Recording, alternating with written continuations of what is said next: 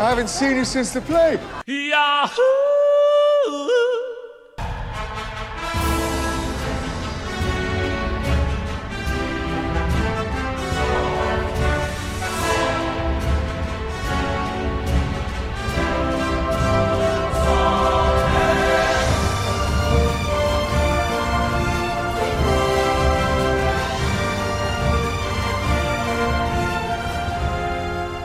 You you've xeroxed yourself, and literally. yeah, exactly. Like in the movie Multiplicity, that we all know and remember Michael Keaton's Multiplicity, um, where he made a copy of a copy, and it's a really dumb guy who like shaves his tongue. we all remember Multiplicity.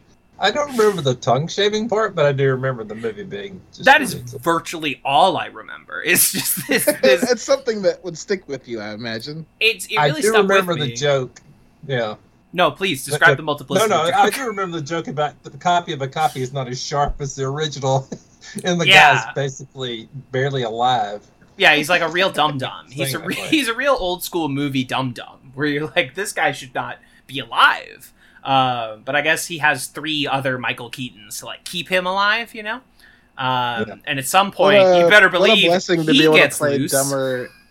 What a blessing to be able to play dumber and dumber versions of yourself and get paid to do it.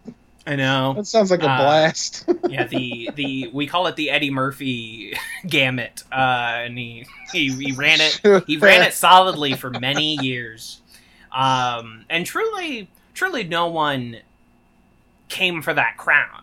You know, once once Eddie Murphy in the '90s started acting opposite himself because he deemed no one else worthy of oppos- of acting with Eddie Murphy. Um, it just it was it was all it was all game over. One, then no one wanted to work with Eddie Murphy anymore. But then two, no one else really came for that same crown. The only other person I can think of is Mike Myers, who who That's made it, a legitimate go of acting opposite himself. Um, who else has done it that I liked? It's There's tough. the- Michael Keaton there's in the- Multiplicity. Oh yes, yes. I meant who else other than these examples? Um, Right. There's the It's there's the be some- tremendous Parent Trap with Lindsay Lohan. I would Oh, say that's tremendous because the last time I watched it, I was ten and I had no standards. no, it's solid. Like it, you It- know, that like one it's, actually Does it stand up? that up? was actually pretty good. I think Okay. so. I think it's Okay. uh, you know it's a kids movie, but I'm like that's pretty good. Yeah, That's pretty Yeah. solid little kids movie. Um, animation, I don't count in the same way because obviously you have like Justin Roiland doing ninety percent of the voices on Rick and Morty, including Yeah, Rick Seth and MacFarlane Morty. being Seth everybody. MacFarlane, um, right? yeah. Uh, not the same thing as like no, Mike Myers is wearing a bunch of fake body hair and bad teeth, and now he needs to take all of that off and put on his bald cap to act opposite himself. Did It's anybody it's watch not- that Mark Ruffalo movie where he plays twin brothers? Oh, the HBO show? No, I know a guy that was on it. I know this much is true. I think is the name of that show.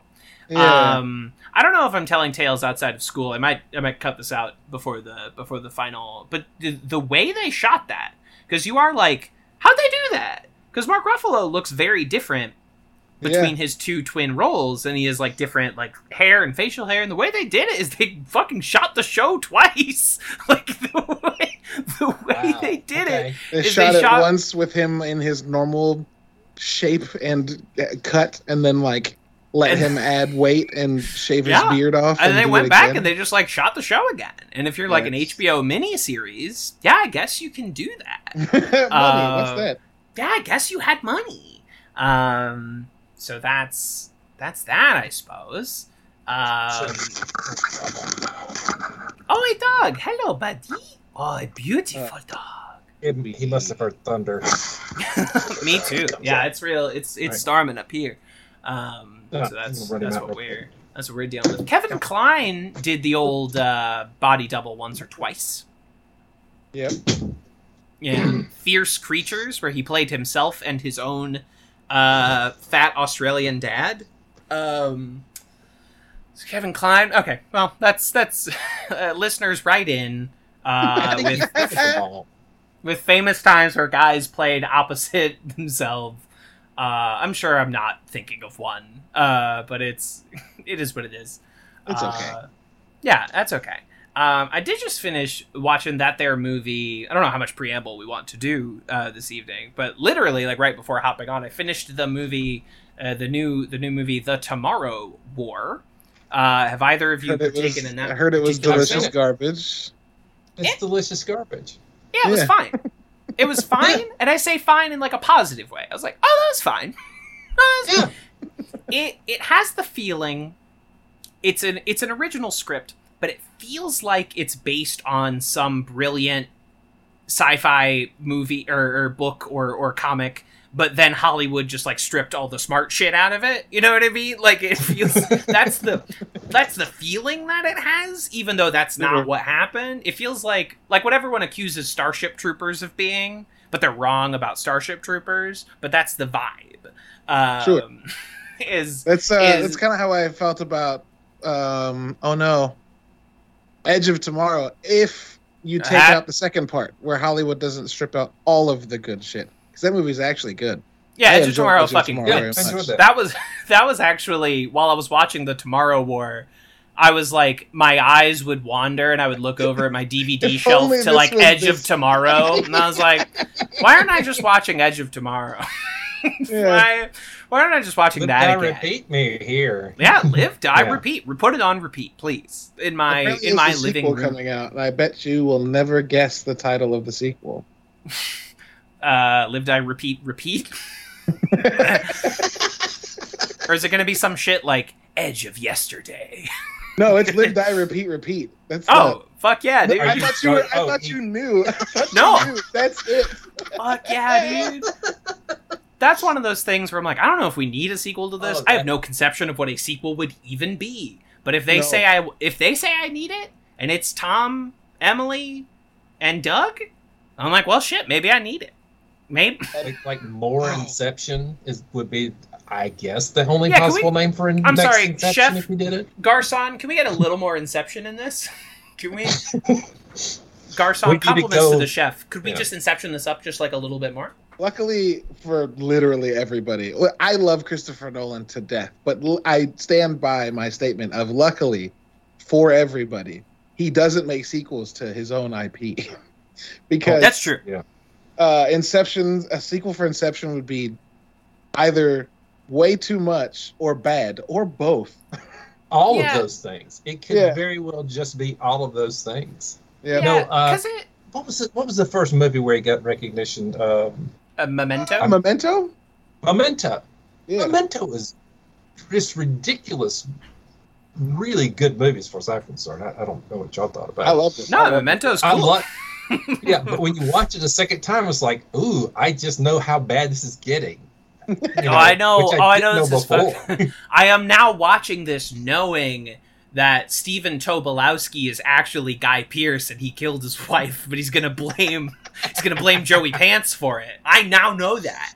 Uh, spoilers for that movie. It's 20 years old. Fucking if you were gonna I'm watch sorry, it, you would have watched should it already already. seen it. Yeah. Uh, yeah, spoiler alert. Guy Uh, Pearce but- and Carrie Ann Moss. fuck yes, Carrie dude. Mulligan's. Oh my god. and she's great in it.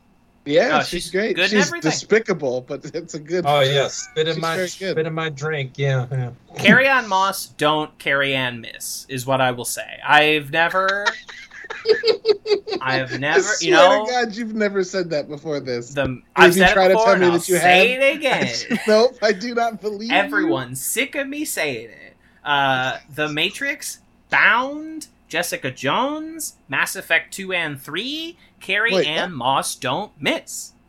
Carrie Moss is in the Mass Effect games. She plays Aria T'Loak, the uh, Oh, a, a it's- sorry the gangster leader the of Omega. Mob boss of Omega. Yes.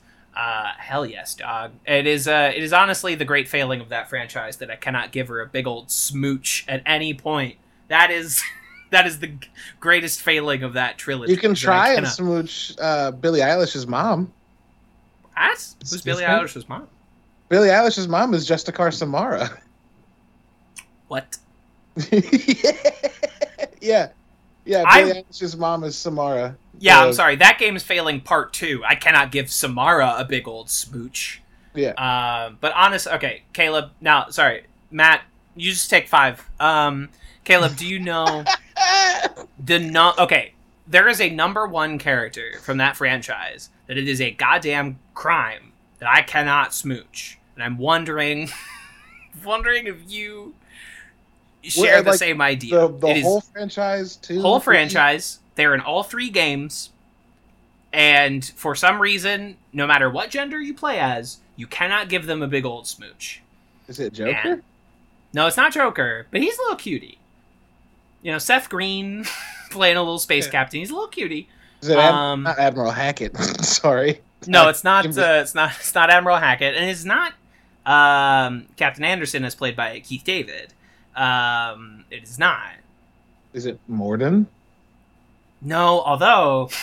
I'm adding more to the list. I'm sorry. Yeah, man. I, I'm sorry. I mean, I want to smooch everyone in the video game franchise. Like, I want it, I, that is important to know. No, Oh, it's got to be Thane, right? no, you can smooch him. You Oh, can give him a big old smooch. Uh, it is of course Doctor Chakwas, the old salty sea doc. Right? The- Why not? What? Some love. Chakwas needs some love. She's the old fucking army surgeon who's like, been there, seen that, Captain. uh, I'm married to the sea, except it's like space, but she's like married to the sea. And Shoria it's- Agdajlu's in those games too, and she's also not romanceable. And like, if anybody could read me the dictionary every day, uh, Shohreh Aghdashloo's up there. if anybody's watched, if anybody's watched The Expanse, I've not. I love the expanse. oh, she's the diplo, she's the American, the Earth diplomat. Oh. trying to, Yes, yes. yeah, she's great. Um, Is she the Quarian with the really cool voice? Yes, she's the Yes. Quarian with a very cool. Voice. She's on like one episode of Mad Men in like the first season, and she shows up, and you're just like, ah, ah, my like spine tingles. like, yeah, every time she talks, she's in the Destiny greatest. as well. yeah, it's the greatest. Yeah, in The Expanse, she plays Chrisjen uh, Avasarala, and she's a she's a she's a force of nature. Oh, the best. Hell yeah. Watch that. Absolutely watch that series. I yeah, know. I'm in I'm in season two. I need to. I, I started watching it with my wife, and she's very she she humors me a lot when I try to watch sci-fi shows with her because like I write sci-fi. It's my jam. It's my it's my love. And like most of the time, it's because Americans hate good sci-fi. uh, most of the sci-fi that we watch that's like in theaters is pretty pretty boiled down. Like Oblivion's good. Tom Cruise again because we can't stop talking about him. hey, Um, listen, Tom Cruise is Tom Cruise for a reason, and the guy He's makes a been lot of. running in movies for 20, 30 years. The guy makes a lot of good guy's a movies. I don't know what to tremendous tell shape. you. I don't know what to tell you. There's a reason Tom Cruise is Tom Cruise. Yeah, but we started And- watching The Expanse, and like it's just a little too sci-fi for her. Like the Mhm. ships all come out of uh out of their cruise backwards so they can slow down. And she was like, "Why?" And I was like, "Well, in space you can't just hit the brakes, so you have to invert She's and "Why burn not?" backwards." And she was like, "Oh," and there's just a lot of explanations like that. And she was like, "You can watch this show." Like, Yeah, "All right." this this can be you. she, did the, she Um, did the same thing for um uh uh uh altered carbon the first episode of altered Mm-hmm. carbon she was like nope this is too Oh. much i was like that's fine she was like you trying to tell me i'm supposed to like get that he's two people who's being reincarnated after 200 years and people have sleeves? And she just bye. I'll watch something else. I was like all right. If you can get to the first episode of it, it th- that that amount of sci-fi related to Altered Carbon drops a good bit. Once you Yeah, buy yeah, the initial basic premise, it's they don't do that much anymore, especially season one. I mean, the, the premise is still there, but Expanse is, you know, occasionally they'll take the time in their storytelling to describe how it works, and so it's Yeah. not just. Uh, they, they they explain why they're doing the things they're doing. And- and- Yeah. Are, are you current on the show, Caleb? no no i'm only like six or seven episodes into season two i'm very behind but i keep hearing Wow. good things and i keep like no i gotta catch up Ah. Yeah. Yeah, don't stop listening to people and just blitz through it because I think the last of it drops this December. oh they wrapping it up Well, yeah, they're doing they're doing technically six seasons. Um, all right In a movie? everybody's thing now. Um, That's the hot thing to do. I don't know. Oh, I don't know why, but I, even if you have to go to Yahoo Screen, you should get there. Yeah, Um, get there. But they're Yeah. doing it. They moved. To, we went to Prime for the last three, but uh, because Bezos liked it. I mean, that's basically why the show got picked And up. and it was let's be honest, Syfy was never gonna be able to afford to make more seasons of that No. show. No, no, no, no. I remember watching the first season as it came out, and like a couple scenes where I was like, "This isn't like Syfy is dedicated to making corny shows." that Syfy kinda makes like. Eureka and like that's that's their Yeah. you know spin-offs of Stargate. Like that's sci-fi Z- zone. Z-Nation? Yeah, and I remember seeing ads for Krypton, and I was like, "This is not sustainable. this No. you can't do Yeah. this every week." No. I was like two episodes. I was like two No. episodes into the Expanse, and I was like, "This looks too good."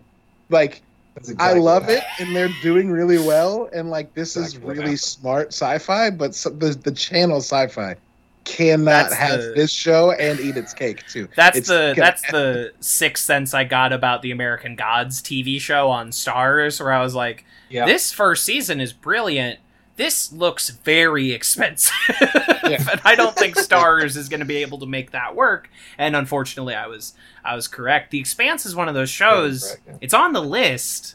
You know, of things I'm like, I definitely want to watch this or like read it at some point because I'm a lunatic. So I'm like, yeah, eight eight hundred sci-fi no- page sci-fi novels. I can do that. I can I can uh, read sixty four hundred fucking pages of sci-fi novel. Um, Yeah. And I know that Elizabeth Mitchell was on The Expanse for a little bit, and I you know love her Little because bit. Lost. Um, Whatever she does. and and it's just it's on the list, but I'm like you know.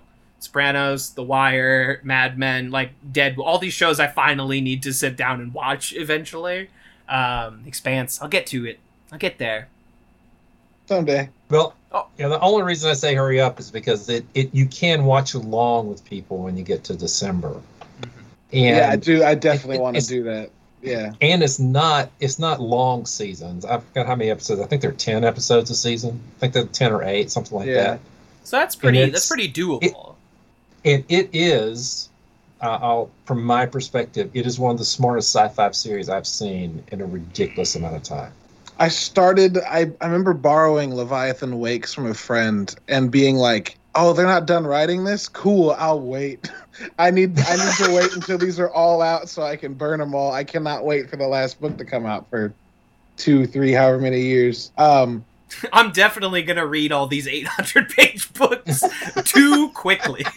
I'll probably, honestly, I'll probably just get the audiobooks. no, for listen sure. to For them sure, while I'm sure. doing stuff around the house. But like, also, I just realized that David Strathairn shows up in this show apparently. And why did I open up the IMDb? That was I mistake. love David Strait. That's David- the- that's the hook. David Strathairn is the shit. That's my And boy.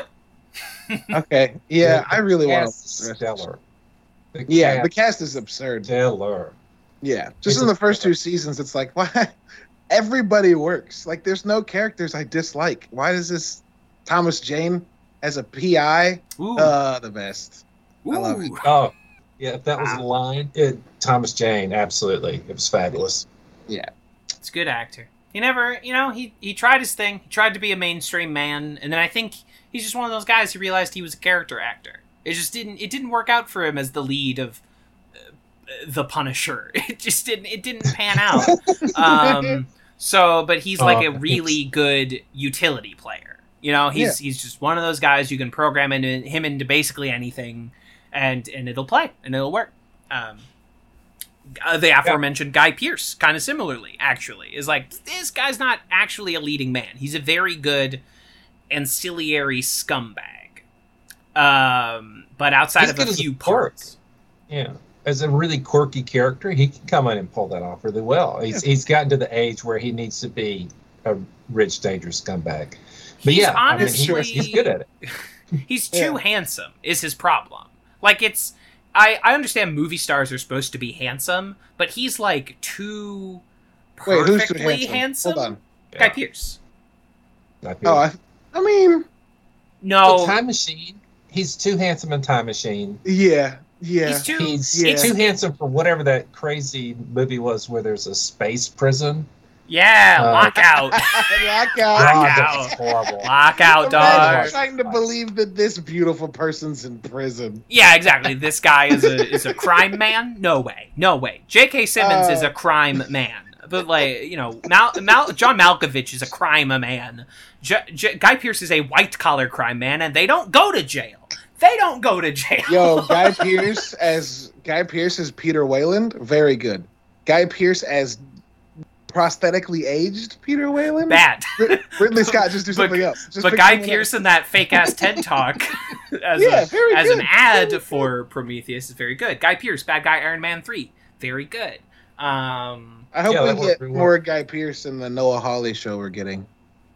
that'd be nice. He's, Mostly he's because gonna I do like it about Weyland-Yutani, I think. Yeah, I like Guy Pearce getting that check. I sometimes you're like, oh, I'm glad you're getting paid.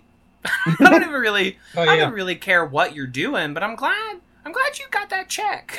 Good for you. I've been a fan since Memento, so yeah, get paid. for sure. Yeah, Get paid, yeah. guy. That's all I'll say. That's all. Get, For get paid. for a second, I forgot that Netflix was making a Sandman show and that the cast looks amazing and the sets look amazing. And Kev brought up, Kev brought up American Gods, and I was like, oh wait, Oh, wait. uh, yeah. must disengage. I will talk about this all night. No, that's good. Oh, there's a, Uh, there's some new news about Witcher this this week. Oh Today. yeah, that's soon, right? yeah, they they cast Michelle Yeoh in the Michelle Yeoh, yeah. it's it was It's Blood Origins, which is the prequel television show about the elves before the humans arrive and like the prototype for the first Witcher. Which like, sure, I'll watch that show. that sounds cool. Yeah. Um and uh and then the Witcher Con quote unquote is is this Friday as of this recording. It will have happened by the time this episode drops next week. Uh, I hope we get a release date. I'm also not like holding my breath on that one because they didn't they didn't finish filming that show all that long ago.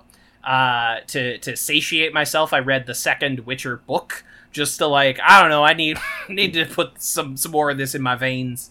Um, so I so I did that, and uh, there's some stories in there that I hope we adapt because it could be juicy. Yeah, yeah. Speaking of juicy stories, Ooh. Elroy Potashnik. Ooh.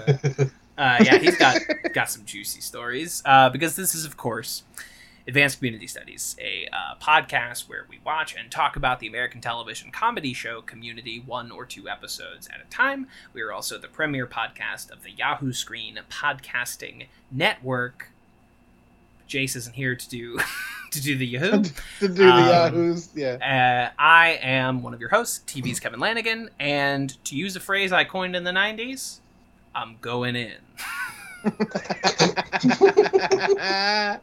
Incredible. Uh, I'm Caleb, the daddy host. Um, normally the hostess with the mostest kids, but I don't want to make assumptions. you can assume. All right, the hostess with the mostest kids still. And for all of my game fans out there, I want to tell you when entering virtual reality, you should calibrate the system by looking at your own hands, then turning them over and looking at the backs of them with a sense of wonder. The sense. Oh god. and we have Uh, a guest with us. Yes, joining us this week, perhaps too too too much Southern politeness to introduce himself, uh, but joining us now, uh, our number one fan, Matt from uh, the Community's Twitter account. Matt, welcome to the program. Uh, thank you. I just want to let you both know I got bit by a cat, Deb. I'll get the antibiotics. Uh, what a terrible Martin Mull impression I just did. Um, That's right. You This- can't knock it out of the park. with Only Martin Mull does Martin Kevin. Mull. yeah, only Martin Mull does. It's a he's a hard man to impression. I know his voice when I hear it, but like to do a Martin Mull is an insurmountable task. Who who could be asked No. to do such a thing? No. Um, boy, this the the guest cast, the new introductory characters for this episode are like really stacked. If you're I don't know approximately Dan Harmon's age, these are like really big really big people to to be fucking coming in.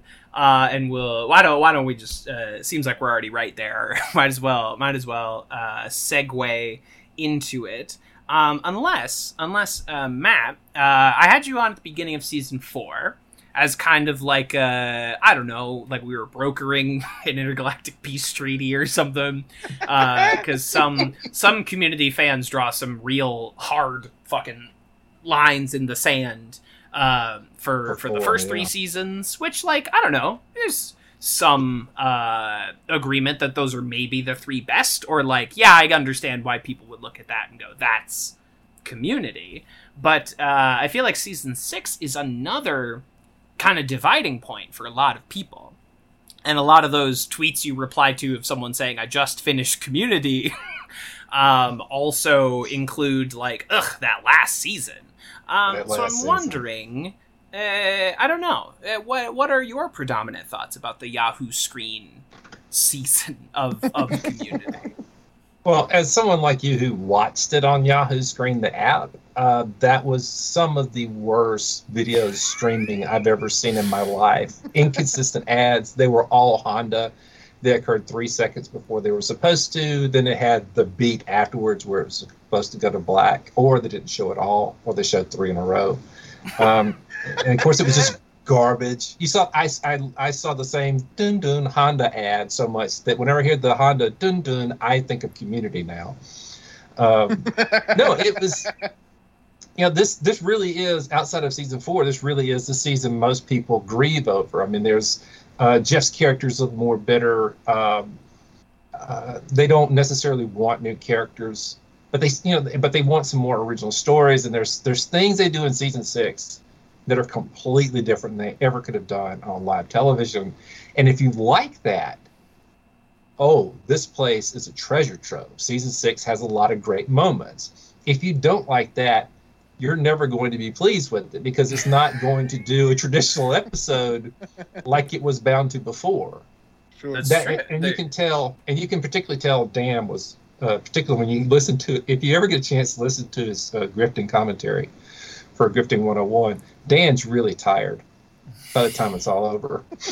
he sounds, he sounds exhausted Sure. and and and even though they they they got a lot better at relying on new writers, and you can tell that a bit in season six, and so it has a different uh, color, maybe the right term for it. It just it's just a little different.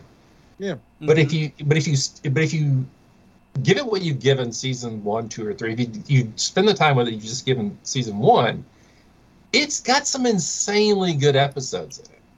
It has some really smart social cultural commentary in it that you just don't get anywhere else. Frankie as a character is something most shows would never even attempt.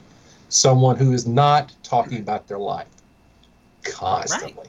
played by a And- woman in her 40s like adding a new character Yeah. to the cast who's like played by a woman in her 40s which i i hate to like keep remarking on in these episodes but like that feels significant to me that doesn't shows don't do that Yeah, if you're adding a woman, you're adding somebody who's, oh, this is my niece who just happens to be sexually wide ass open, and that's what's Yes. the you know our big storyline is about keeping her under control. Instead, you get Frankie, whose sexual life is never, ever known to you right on purpose. most shows add kendra with a qu but this show adds this show adds frankie dart you know Uh, yeah. Yep. That's Just true. get Diane from IT, brush her off, give her a new name, and go. And yeah, Right. and and and and let her be important because she's incredibly important in season six. And absolutely but let her be let her be not just grounding, but let her be unknown, and and let her do what she's supposed to do. I mean, it's. I like Elroy in this season. They they give considerable more time to Frankie. I love Elroy in this season. I love Frankie, and that's part of the reason I I really enjoy six. Because I I really enjoy this show. yeah Yeah. right. kind of my, kind of how I spend my quality time. Other people have hobbies. Um, once once This you is your cross into hobby, fifty, right. by the way, video games aren't what they used to be. You just can't react. You just can't see it. Um, there's no there's no way around that. I don't care how big your screen is. You can't get the dark settings good enough. Your kid's is going to kill you over and over in Halo. Um, so you're going to have to find another hobby. One preferably that doesn't require typing, and watching television and tweeting appears to be one of them for me. There you go. I that works out. Carve out. There's riches and niches, right? I'm kind of. I'm kind of grossed out that I just said that out loud. you Um, you have definitely said it on the show before. Yeah, no, I know. That's why I'm even more grossed out. There's Yeah. a palpable taste of disgust. this in is my mouth. becoming a catchphrase of yours. Okay, uh, I'm a sidebar us for not even sidebar, sidetrack please. us, sideline us for a second. On the way home from seeing uh, an old teacher actually today of Nice. mine. Um, my daughter wanted to listen to the song in Frozen in which Elsa talks about trembling, but not from the cold. And she said, Hmm. "Dad, do you have all the trembling songs?" And she meant to say, "D, can you play the trembling song?" And in Midwestern Dad, fluent in Midwestern Dad, I said, "Well, I don't think I have all of the trembling songs, but I have. I think I have what you're looking for." Oh and then she play on her song, and my wife looked at me like I was a different person. She was like, "What is this? What? What was that?" And I was like, "I don't know how that came out of my mouth without me stopping it." Um, The datification So, you is upon you. riches and niches is gonna fall out occasionally because apparently my standards have left me. You are just- the just master Paul. mold of dads. You are. That is. Uh, um, as a as a father of a 19 year old who's about to go back to college, uh, I can tell you that it's it's a moving target. Being a dad, Sure. you're Sure. going to be the corny thing you've always hated a lot quicker than you ever wanted to be. Uh, it just embrace it because fighting him, he's not leaving. Sure. Just- you're gonna lose that fight. Yeah. Uh, it becomes a weapon against your teenage child, so you you'll need it. You, that corniness is the weapon. You'll, it's a power. Sure. No, that's that's a good point. Someday I will be able to absolutely embarrass my children, and I cannot wait. Just take So that, sweet. that momentary pride and just burn it to the ground. You'll need it. You'll need it. Incredible. save, savor it. Savor that nectar. it's gonna, it's gonna be glorious. Um, well, thank you for for uh, sharing your thoughts, uh, Matt. Because this is, I don't know. I mean, truly, I will just be honest. I don't understand what people don't like. Um, I, I understand it Yes, has a different a different vibe, but like as Frankie said, good shows change. You know, like good shows take on a different identity as they go along, and and certainly this one is is stark because the the look is different, the the timing is different because they're no longer you know structured in by 21 and a half minutes now Yeah. you know this one's uh, 26 28 minutes you know like we're, we're really starting to climb up there although again nowhere near as bad as like arrested development season 4 where they had like 40 minute episodes and i'm like this is an eternity this episode will never We have uh, end. we've lost the thread apparently. Yeah. yeah yeah we No, lost I- I- something Jeff- Jeff Jeff's character is is meaner in season six. Um, he's shorter with the people around him. He's clearly drinking a lot more. I think people generally take all of that as a as a negative for him, uh, and so they're really not happy till they get the finale. If you're, God help anybody who ships this show on any category, uh, Oh, you're, you're- never going to be satisfied fucked. with the result of things. Is, you're never going to be happy. This is not what this show does. This is a You're reoccurring shit out of conversation. yeah There's no ship here. And I'm not I'm not telling anyone that they certainly can't. You know, like if that's how you enjoy television, I say go for it. But I feel like Yeah. I feel like Community is pretty upfront. At least certainly by the time you're in the early goings of season two, that like that's not really what we do here. That's Right. not.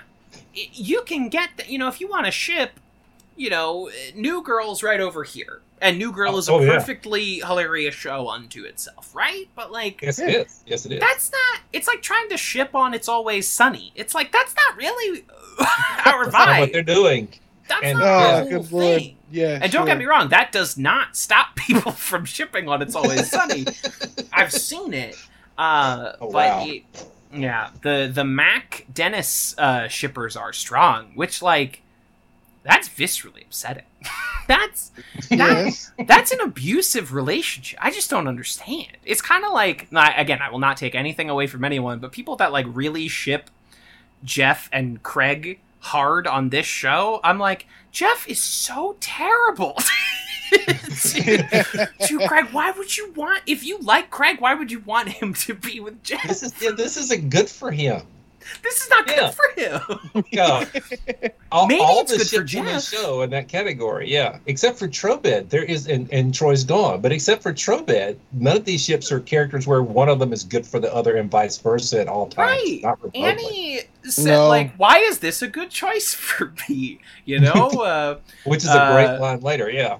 yeah, to quote, you Yeah, know, Annie yeah. Edison, she's like, no, I think we're in, in love with the idea of being loved, not really with, like, Jeff, because he's not really going to reciprocate that back to us in a healthy yeah, yeah, way. yeah, sure.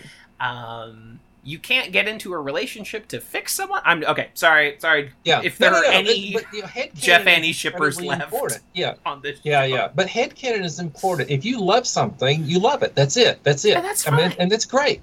If that Yeah. helps you understand the show better or if it adds a value to it. But I've read fan fiction today of a Japanese shipper. It's got like 14 chapters to it. It was really well done and good. Uh, but the show didn't give you enough for you to do that without you having headcanon. And that's okay. But if it's if that's what you if you wanted the show to do this, they told you in Paradigms of Human Memory they didn't care about relationships. When the when one and two on the call sheet who are supposed to be in a relationship are secretly having sex.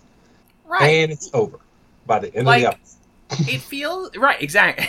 Right. what is this? An hour long episode of The Office?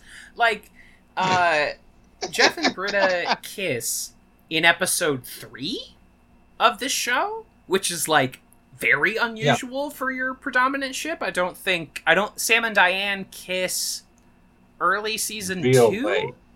Or late season one. Late season one. It's late, Late season, season one. one. yeah, and then two, they're like in a in a relationship. They're in a relationship all of season two. And yeah, just Sam and Diane was uh, she's introduced to the bar. So that's the beginning of the show. and she's She's engaged to some other guy named like Prescott Yeah. or something. Sherman. Yeah, it's something Prescott, yeah. fancy. I, Yeah. I think I think you're right. It is Prescott. Um, and and by the end of the season, you get to where they're like the big cliffhanger ending is they're in love. And Yeah. season two is all about their relationship and how they really aren't better people in love. They're just two people who are together and care about each other. And then it collapses at the end. I think season three is the beginning of Frasier Crane. Uh, yeah, and, and. Diane's not there that much longer. She's she's out. She's Yeah. out pretty quick. Uh, but like, they're on like nine years, so I think she's there for five of them. is she really? Okay. Yeah, Well, yeah, because they go I- in and out. Because the Frasier Crane is the Frasier Crane year is one of the funniest seasons they ever had. Oh, he's so great. It's got the snipe hunting, I- which is one I of the get. it's one I- of the best shows ever. Yeah. I get why Frasier spun off because like he's funny on Yeah, that funny he's- show. Yeah, he's That very funny. he's a funny guy. Uh, yeah, uh, but like Jim and Pam don't kiss until the end of season two, right? And they don't Do get together. right? They don't get together until like season four. Right, they spend like season three apart because he's hanging out with a Karen of Filippelli. Um, and it's you know, and know then she was- leaves to she leaves to go live in Pawnee. yeah, she goes off to Pawnee, and you know, Yeah. it, we see how that worked out for her. Uh, sorry, that's my favorite joke is when someone makes a great career move to then deride them for it. Um, yeah, It's so like a- mean for no anyway, uh, Nick and Jess again, like end of season two is when we're like starting to put these two characters together. Jeff and Britta kiss in episode three of season one as like a fake, as like a to trick Like- John Michael Higgins. the Um, accounting teacher. Yeah, Right. yes. This is no way to teach accounting. And um and then they finally sleep together and like the season one kind of forgets about the Jeff Britta thing for like a huge chunk of it where they're just like they're just like good Doesn't care, friends. Uh it, it's not interested. Um and it forgets about Troy and Annie as well. It's just like, oh, that Gone. yeah, we're kind of done with that. That's God. Yeah, um, and then they sleep together in, in Modern Warfare, and then you have the season one finale, which we have varying feelings about, uh, and then Anthropology 101 just like blows up every relationship on the show. blows it like all up. just Yeah, just takes every romantic relationship, and then you don't hear anything about it until again Paradigms of Human Memory, where it's like which is the romantic 14 leads- episodes into the season or something like that. Yeah, the rom- Yeah. it's like 21. It's like uh, the romantic leads were sleeping together this entire time, and we didn't care enough to show you. Um, which it's it tells something you that everything. like it's something that like watching the show. Even the many times I watched it before doing this podcast, my brain didn't like realize because I think I was just so enamored by the novelty of just like that not being the main focus.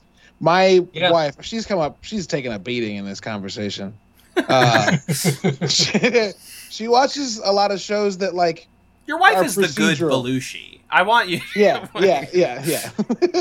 she watches a lot of procedural like Blue Bloods, um, Mhm. cop dramas, uh, Chicago Fire, and like those shows put relationships in them that always, every single time, I'm like, but like, would this be allowed? One, two, Yeah. like, why does everyone just act like it's fine? Three. Why do they all act like complete assholes to each other? Like normal arguments happen, and they're like, "We should just jam drama in here, like it's corn into." It's just I don't. I mean the the real reason is that they got fucking twenty four episodes to make this season. We need we got where's some drama pitches We gotta pitches add- pitches. we gotta fill 48 minutes, kids. Let's we got every fucking- episode, someone basically dies, or many people die. So we have Uh-huh. to add something that makes episode gotta come out.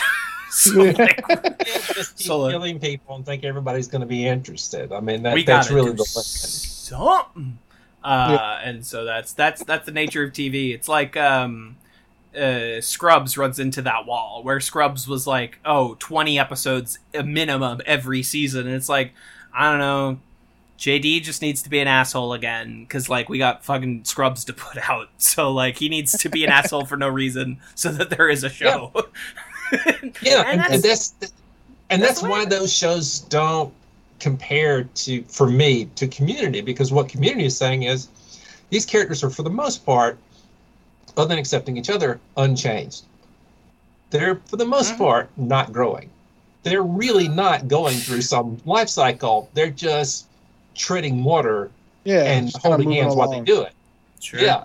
And where these other shows are requiring, you know, JD to get smarter about things, JD to evolve, and then JD to be overconfident, and then JD overconfident is obviously going to be an asshole. I mean, that those are kind of narrative beats that regularly happen. This show does not fool with, it, Yeah. Yeah. doesn't care, because it keeps them from telling the story the way they want to tell it.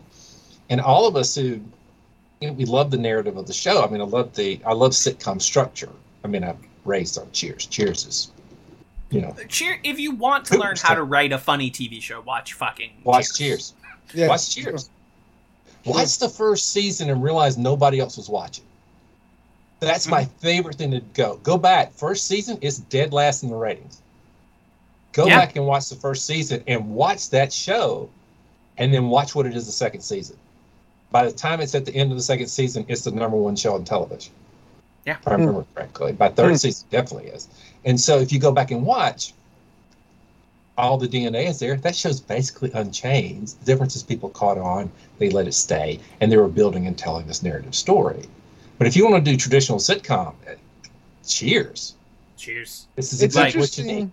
It's interesting to me that like a big part of this conversation is about like character growth and development, and like Community does a thing where it, like we've mentioned several times already, is like it decides to keep the characters who uh, essentially uh, who they are from you know first to last, and it it's dawned on me just now that like why why do we want shows to like take place over time but then like are so frequently displeased with how people change over time? Mhm. and it just Yeah. makes me curious why more shows don't exist in a vacuum where you just go they're the same age.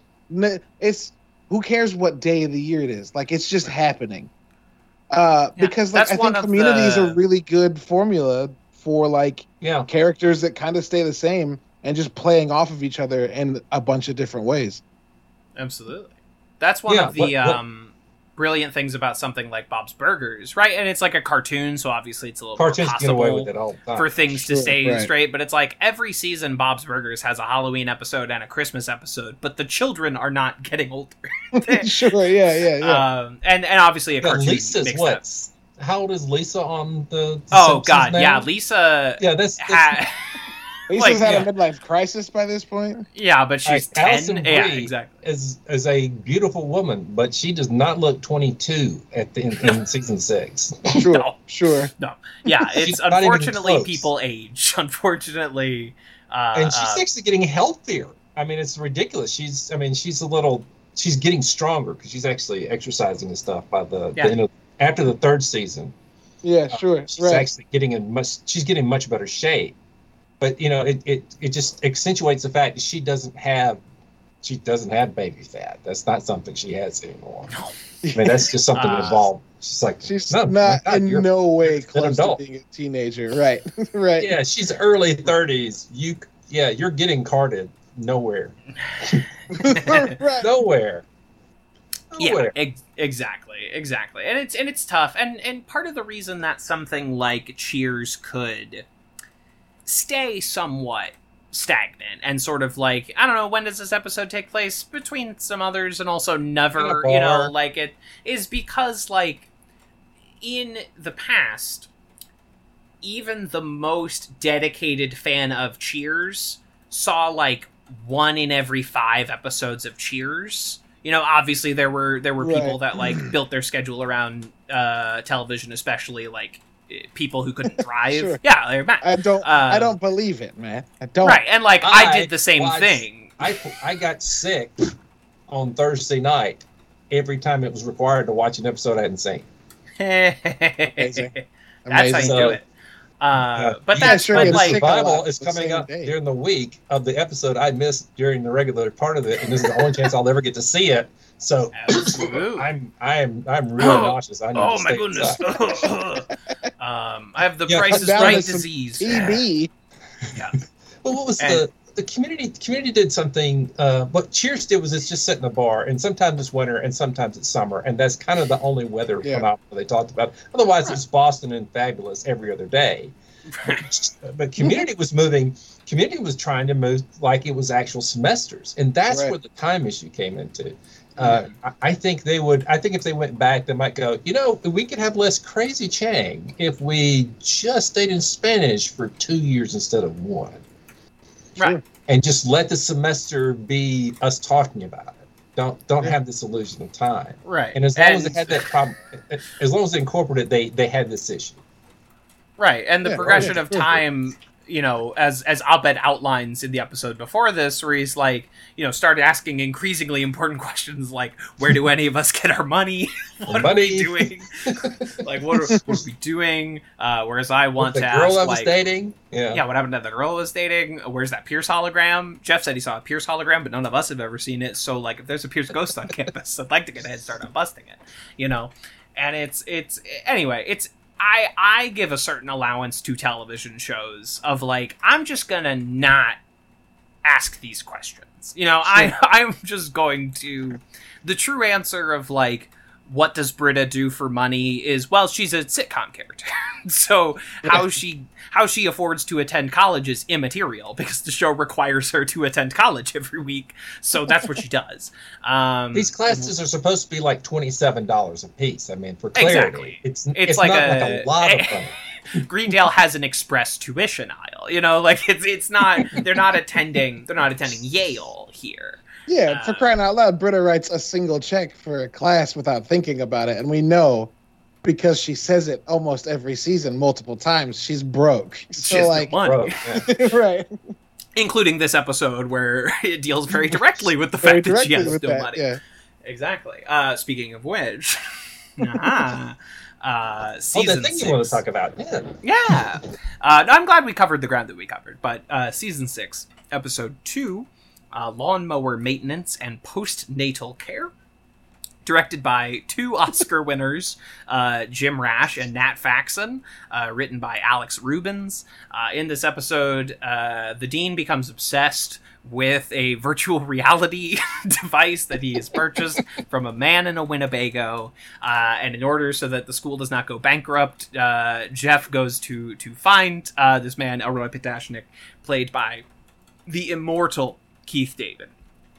In our uh, illustrious B story, uh, Britta has moved in with Annie and Abed and discovers that they are actually taking money from her parents, played by two actors from the movie Clue, uh, Martin Mull and Lesley Ann Warren.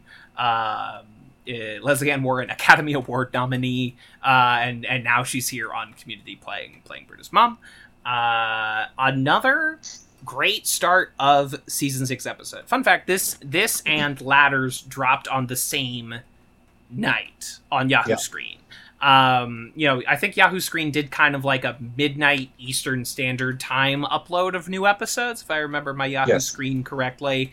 And so they dropped these two uh, both at the top, like season five did as well. It's like here's the first two, um, and I, I think that was a strong, a strong strategy to get both of our main char- new characters introduced to kind of like set the new tone.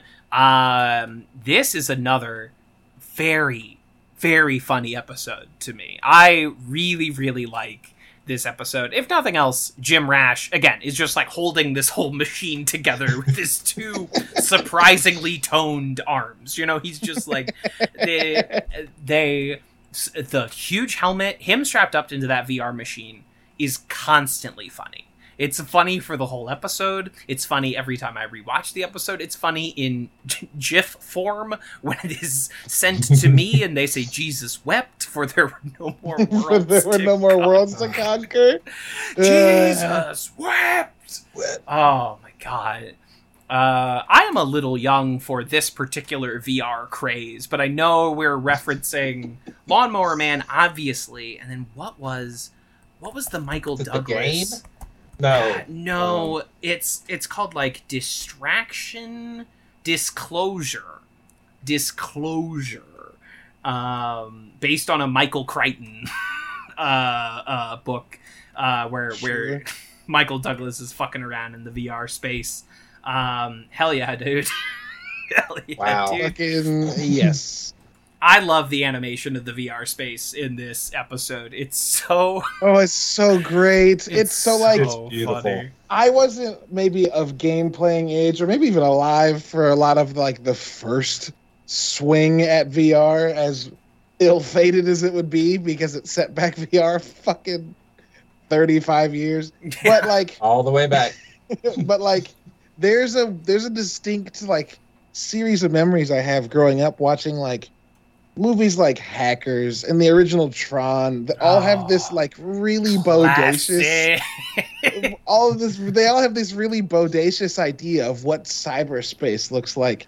And like so good. growing up when like i knew that wasn't the case and then seeing what people really wanted you to believe it's always one of the most funny things for me to watch uh, and i remember the first time this episode played he started walking through f- VR giant file cabinets. I was like, this is fucking gold. I love every second of this. It's dumb and perfect. I set the time zone.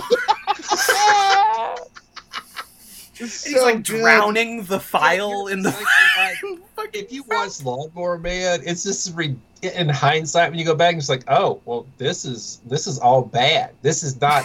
Everything's easier than this. My phone is this. I Yeah. yeah. There's there's no version of this makes any sense. It, what we're actually doing in virtual reality is making making it look like reality, not making it look like a a, a video game. So. Yeah. I mean, yeah. I mean, just, just think of the things you strap to your head now with a phone attached to it. I mean, I can copy a file on my phone with one finger. So can a monkey. I was building a system for gods, not constrained to the world by meaty feet. oh my god, Keith David. Sometimes sci-fi nails it, and you see something and go, "Wow, they called that shot." Call- Sometimes sci-fi misses by a country mile, and Absolutely. you watch you watch it and laugh and shake your head slightly and enjoy Yeah. it. And there's like right, like there's some ways that Star Trek you're like, oh, this was like oddly prescient, and there's some argument of whether or not like it was actually prescient or people saw Star Trek and were then you know sure, inspired. sure, But yeah, then there's also ways where like Star Trek did not predict the internet. You know, like it, Kirk Right. does not say like Spock, look that up on Google for me. you know, like that. But They, did not they figure have that like one all out. past knowledge available to them at the console. They have available Mhm. to communicate across space. Right? They don't uh, have so they internet. have- they have an encyclopedia. Yeah, yeah They and have- they don't. And they don't. u- Yeah, they don't use. They don't say. You know, look up in Wikipedia how to fix a warp trap. That's not a thing that happens. But they. But they do have this. This idea of unlimited power, unli- unlimited energy. Yeah.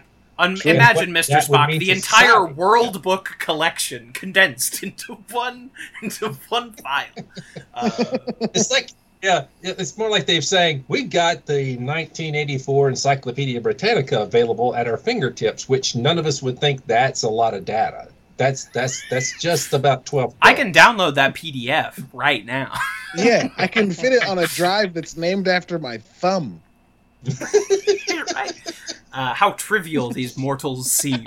Uh, Oh my god, this is jump. This is ahead of go coming Hit in ahead of it. But the fucking how, how much how much data is on that? And he says, Jeff says terabytes, and everyone goes, "Damn it, they did it! Those crazy bastards did." What it. are we up to now? Giga, Terra, and then Abed oh, says it is Terra. It's say like Terra. Terra. It's yeah, he- he's not bastards even there. He's did mega. Yeah, it's so good. Those yeah. bastards. Keith, James, Keith David in three seconds is all you need to be really, really funny and really that that whole bit where he's having his reactions. I don't know when she says I don't know on TV and all these other things don't come up later for you. I mean, yeah, it's great. It's great. Get out of my Winnebago. Uh, we Stop saying that like it's a that's threat. Not, yeah, that's not. You know, you know, stop saying that's like a, that's like that's a punishment. Yeah, that's You're a clever young. whatever. I'm 40. I'm 40. Yeah, I mean, it's just really, he's just so capable of knocking those little things out of the park. The guy hits, if you throw him singles, he hits all the singles. Yeah, sure. Everything you, everything you give him, he just knocks it out. And when you give him a home run, just witches a camera just slowly panning across him when he raises an eyebrow, it hits. He can hits. I mean, He's he just has. I mean, the voice is obviously a fucking a, a huge hitting component. You know, he's obviously like he he ha- he's he's starting from second base already, and then Yeah. like it's it's like he just has like the acting gravitas because they give him a lot of they give him the kind of lines they would often give to like John Goodman in previous seasons where it's like no you need to play this straight like he they give him the Michael Kenneth Williams lines or the or the Yeah. or the Walton Goggins where it's like no the what's funny is how seriously and profound you are taking this it's honestly a utility that uh Brooklyn Nine-Nine uh, uses incredibly well with Andre Braugher, right? Like they Yeah, just give him, they know they have this fucking weapon, and you can you can give that guy basically anything, and it's going to be funny, um, uh, because of because of how serious and, and profound he sounds. Uh, and it's it's beautiful. I'm so happy they got Keith David for this. I it's, It's the just it's magic. They It's the best. he had he had fun doing the the the voiceover for Pillows and Blankets. Everybody liked him, and so they that's why they called him back. I mean, it's like the same with P- Paget. Paget was you know there to be Diane in season five. We're like, hey, we kind of do a new role. Why don't we just do something with Paget because we really enjoyed her being here and she enjoyed being here. And so they they grabbed people they already knew uh, Yeah, sure. that they could say you know they could get for Yahoo money, I guess. But they grabbed people they could, they already knew to be here. 'Cause Remember when Yahoo broke. had money, This is- everybody? I remember they were everywhere. If you looked at the news on the internet, it was Yahoo News. yeah. Yeah. was That's it. true. In, There's in a the Yahoo AOL. ad. The Yahoo. There's a Yahoo ad in Inspector Gadget. I was literally about to Wow. fucking bring up the Inspector Gadget yes, it's so good. where the tragic like RoboCop demise of Matthew Broderick Inspector is that he's crushed by the Yahoo billboard, and if you don't think it yodels before it crushes him, you're a You fool. You're wrong. I Oh, was- I'm so glad we were both about to reference one of the worst movies ever made, Inspector Gadget, starring Matthew Broderick. Oh, it's so bad, and I it's love deeply it's, deeply terrible, it's but I watched like- it a hundred times I watched it so much. because I was a child. I also ate Kraft macaroni and cheese, so obviously I was delighted by tasteful. Tasty, I was a man of sorry, not sophistication. tasteful, tasty garbage. Yeah, it's- absolutely. Yeah, Uh, yummy, yummy garbage.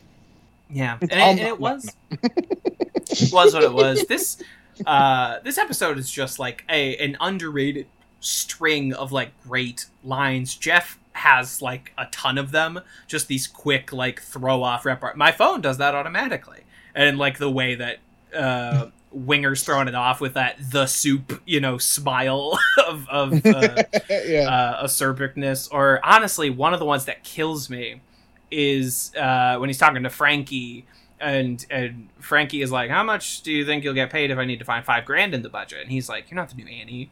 You're the new Abed. And he's like, don't know what that means yet. Which is been here long enough. Running, it's a great running joke through multiple episodes that they have where they're trying to figure out who Frankie is to the group, and it's like, are you a new this? Are you a replacement for Shirley? Are you? And she's not. She's none of those things. She's she's really this great.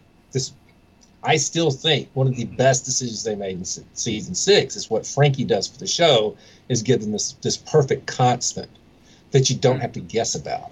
yeah. That you know, if it's new, it's just for, it's new for a joke, but it's not something that's going to affect that moment.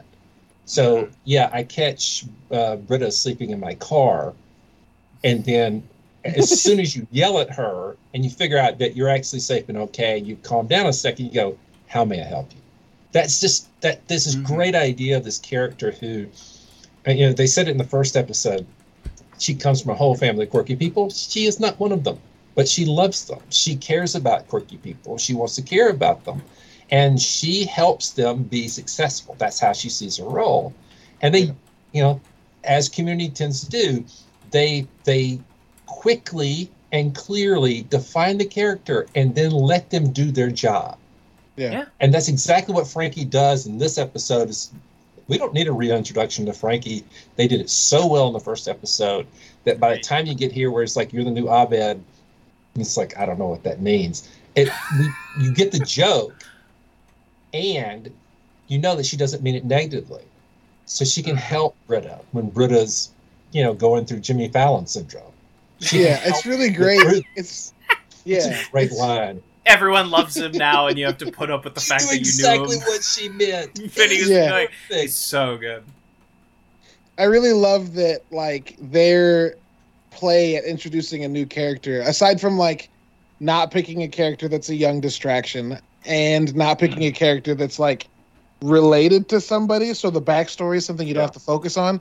They somehow give us this character that like has this deep drive to want to fit in, but is really fucking bad at it, and puts her in a group full of people who wouldn't fit anywhere else so like it's perfect and it's i love it it's the best it's the best Yeah. frankie's incredible She's incredible, She's and incredible. like, and and she's like your utility player. She's your story player, and Elroy uh, kind of feels a similar vein that like Troy often did, where he's just like, here's some jokes. Like here's here's a bunch of funny jokes at the study room table, and that's fine. Like that that is essentially Elroy's function in most episodes because Keith kills it. So I'm not mad about it.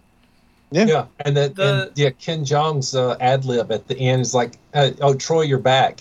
Uh, that's that's an ad lib, which they didn't, which they filmed without laughing and falling on the floor. Uh, but when he leans over to shake his hand with his bat in his hand, he goes, "Oh, Troy, you're back." And, and, and you know, Fantastic's like, "Yeah, I'm not touching whatever that bandage is." That's so funny. They they hit that beat of like uh, Frankie and Elroy not being up on like the group's entire history a number of times throughout the Love, season. love every time Uh, it happens. In in basic email security, where he's like, "This was a study group. this, uh, this this this." Oh Uh, yeah, you used to date. You used to teach Spanish. You're like, yeah, or or the or the one that you'll have with Frankie's like, you know, you're didn't you have a friend who masturbated himself to death? Because if you get over this, I think we'll be okay. I- that's when we walked back from it. Yeah. God, Who was this so Troy good. person? Did he own a rainbow? Was he the group's pharmacist? Kills yes, me. this she is, but that this ex- that character is so well defined. You don't question what she's saying. It makes sense for her to ask this question. And although the show doesn't constantly say Troy or talk about the absolute Troy, what they do is they talk about people looking at them and saying, "Oh, you clearly have a problem." They did in season five with their brother Anthony, and they do it with Mhm. Frankie when it when it gets to recycle cinema. So you have these really wonderful moments uh, of, of a callback to something that you don't get to see. And I think this is why I think this is why this fandom's headcanon is such a diverse and incredible space. They Yeah. have room to go anywhere they want. if you create a show where you have a defined ship and you're going through that cycle of the ship's working and not working and somebody's become an asshole somebody stop being an asshole somebody just feel betrayed that is your that is your linear path. It may not look linear but it's really a linear path in the, in the story. Here you can go whatever you want. You can take it wherever you want to go because there's plenty of room. Yeah. and i i love that about this show. That's part of what makes all this stuff ridiculous. That's why there's 18 19 podcasts about it right now Sure, it's sure. just I- it's it's because everybody can look at it for themselves and come to their own conclusions about it. And this, I mean, Lawnmower Man's. I remember when this came out. I, I thought this was much funnier the first two episodes. Uh, I, I was Alex Rubens was active on Twitter at the time and would follow people back and talk to them. Um, and Alex was just having a blast because I told him I said this was this was a really good episode because we've been dying to have something about Britta's family. We've wanted this for a really Yeah. long time. It's been a big, pro- you know, it's been a that reoccurring thing. One of those big negatives is there's no Britta's family in it, and it turns out it's Martin Mull. and and Lesley Warren. is there. Like And there, it's like I think you know you should you know you get on these apps, and I think all the boys or girls will be just swiping right. I love that because it's as as a father of a teenager, I can tell you that you get to a certain point. There's some technology you you sound that dumb about whatever's going on. Yeah. I don't like he had it took him months to explain Discord to me. Just Right. months. I just Sure. I, I barely can function in it now. who are these But- kindly doddering geezers? like uh, that, uh, that was but that was great to give her to give it that opportunity to to to have this reconciliation with her family, which is something they've hinted at they did in season four for Jeff, but they haven't Mhm. really done. They never did it for Annie. Uh, Abed's is kind of you know his state with his dad is kind of set in season it's one. pretty early. Was They yeah, they just oh, nailed that down. Fourth episode, the intro to uh, in, third intro to film. Was Right. four? No, it's And three. yeah, yeah. intro to yeah, intro to film. They they put a pigeonhole. They they put it on the board. It's done. That's where it's going to be for the rest of time, and it worked really well. But they left Britta's out of the mix, and Mhm. this was this was. If you got to pick parents for Britta, these are perfect. This and this Nailed it. idea also solves solves that economic problem that we talked about because Dan obsessed over these type of things. Like, how do you explain how these people exist? Oh, here's an answer. Their parents have wads of cash and just will hand it to a kid who loses his green machine. right. I mean, that's Yeah. that's about four hundred bucks for. Oh my for- god, for that's the glass. funniest shit. Here, have some money. this And he's cash. like, Uh, yeah, Britta Britta's parents have been like paying her bills secretly since like the, the it was New Year's, and I remember the eyes were zeros. like, it's one of those things where you imagine that like Britta's just been really bad about keeping track of her like bank balance. And so Mhm. we'll look at it and it's like, I got 112 bucks. And she goes to school and buys like a coffee and gets a sandwich on the way home and looks and it's like 120 bucks. And she was like, maybe I had more. And just kind of ignores it because her parents are slowly putting in like 20, 30, 40 bucks. So she's always Right. got something. It's great. It's great. it's good, Yeah, and I this is a, yeah, go ahead, I'm sorry. No no please you were the guest. Go But I wanted to. I, I honestly listen to you every week. I want to hear what you said.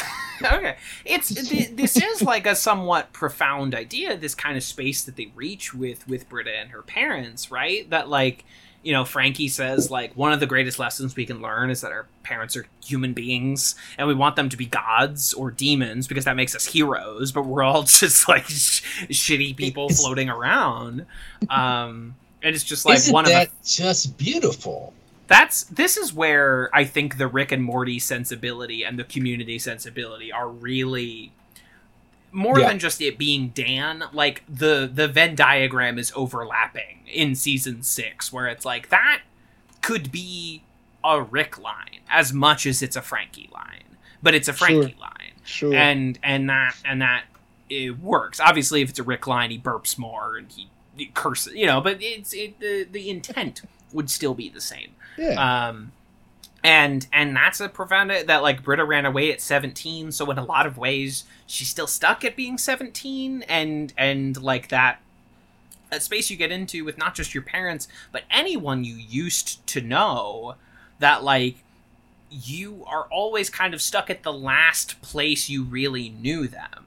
So, in a lot of ways, like, your parents still see you as 17, or like the people you went to high school with, you know, you're still the guy you were in high school, uh, as they are to you. And it's these these ways that we're kind of stuck and unstuck in time simultaneously.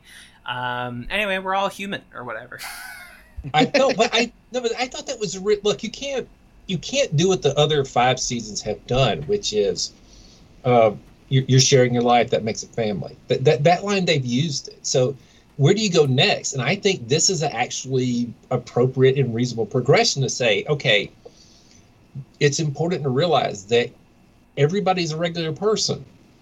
If they're going to screw up and they're going to do the right things, they're going to do the wrong things, and this this putting them on a pedestal or putting them in a hole, it doesn't matter. That's your perspective, and it's not accurate. That that mm-hmm. that I, I, agree with you. This has fit really well with the Rick and Morty, but this is a beautiful kind of evolution of the conversation about what community's always been talking about, which is not necessarily getting better, but at least understanding who you are. Sure. That's the big part of it. What yeah. the what the show does really bad is evolve the characters. So if you can't evolve the characters, you can't have them be the exact same person they were the previous week. They can't be oblivious to everything they learned before. What they are is people that understand themselves better each week a little bit. They sure. may go in this path, you know, bouts of depression. They may have problems they have to deal with. There may be a paintball, but you have these problems come up. But you are someone who understands himself better. So when, like, when you'll get later, when Jeff is, has to deal with paintball again, he's more on the he's on the side of the adult side of it and he doesn't even question it because he knows what it means now he's part of the institution more than he was before he was a student before yeah so i i, I actually love this evolution and it's i think it's part of the reason people don't like six so much because six is not about the group because the group's down what three of the main characters right yeah and they brought in two more so it's not about how the group functions anymore, and you don't have the same dynamic. You don't have Shirley anymore, which it, I, I think is a proof of a bigger loss than people realize is when you miss Shirley's voice, what happens. Yep. So what what happens with six is they're taking this this this next level up view of the world. So it's not about the group; it's about the the civilization to some degree, or about, about basic humanity. And and they do this all the way through season six where it was much more about the group and loving each other was one through five. And I think this is why people don't like it. It's because it's doing something slightly different. Sure. Sure. Change change is going to throw people off, you know? Change is going if you make a big choice, it is going to push some people away, but it's also going to bring some people in cuz cuz whatever big artistic choice you made is going to be very interesting to different people, you know? Right. And and I think a lot of times, especially with Jeff, they want him to be the idealized, fixed version of Jeff, but he has never really even approached that zone. Um, yeah, they want season see, two, Jeff.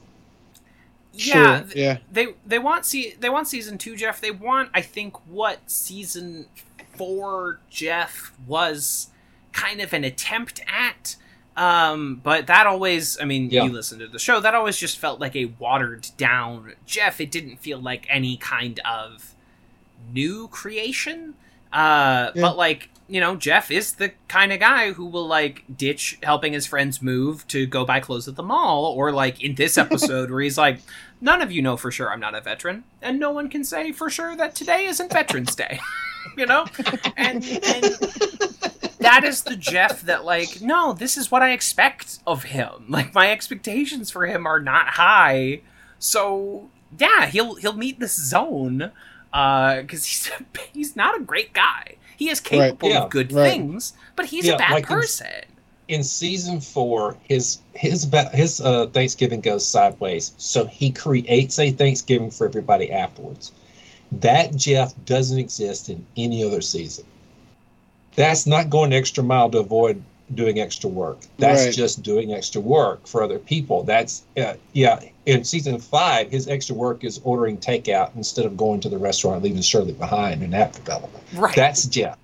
Right. So in season one, two, three, he uh, he does he ditches on Annie's move for crying out loud. He makes an effort to do these things. He does the easiest result, and so when he gets back to this in season six, where he's doing stuff to maintain his job or to maintain his friends, that's kind of the list, and he, he's unchanged. That's why four doesn't. I, I agree. That's why four doesn't work as well because they're trying to put him in a better place before it ends. That's not He's what a- this show ever was supposed to do. He's a different guy. Like, uh, you know, at, at a certain point in four, like, he, he just becomes unrecognizable as Jeff Winger. That's kind of a problem that we encountered a lot in four, where I'm like, this just Yeah. is not.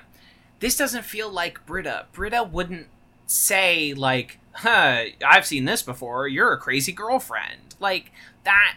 That doesn't. It's it's where Community fucking started to become friends. You know, to like kind of to Ew. to uh, paraphrase uh, Abed in Modern Warfare, you know, it's like Yeah. and and hear this on every level that you're keeping us from being friends, um, and and and four Which is still one of the greatest lines this show has ever produced. It's- still one of my favorite. Just ex- explanation of the show and explanation of the, the dynamics of that group is just pitch. perfect. and it's just one of those lines of dialogue, and you're like, how does this mean two different things at the same? Like you just like thought of this? It's incredible. Uh, uh, and the show's dropping those as early as like episode two, uh, or it's like if you think of Transformers as metaphors for friendship, it's time for ours to become a man by reading from the Torah. you know? uh, or if you think of grandsons as better for friendship, it's time for our, you know, whatever. Um, it's it's just like I- I those just those. See what when I do this, I'm looking at the text, and I know you're not. And I'm I not just, looking at the just text. say thank you for remember, memorizing some of these just fabulous lines you haven't looked at in a year. yeah, I'm I'm really trying. Um, and you know those.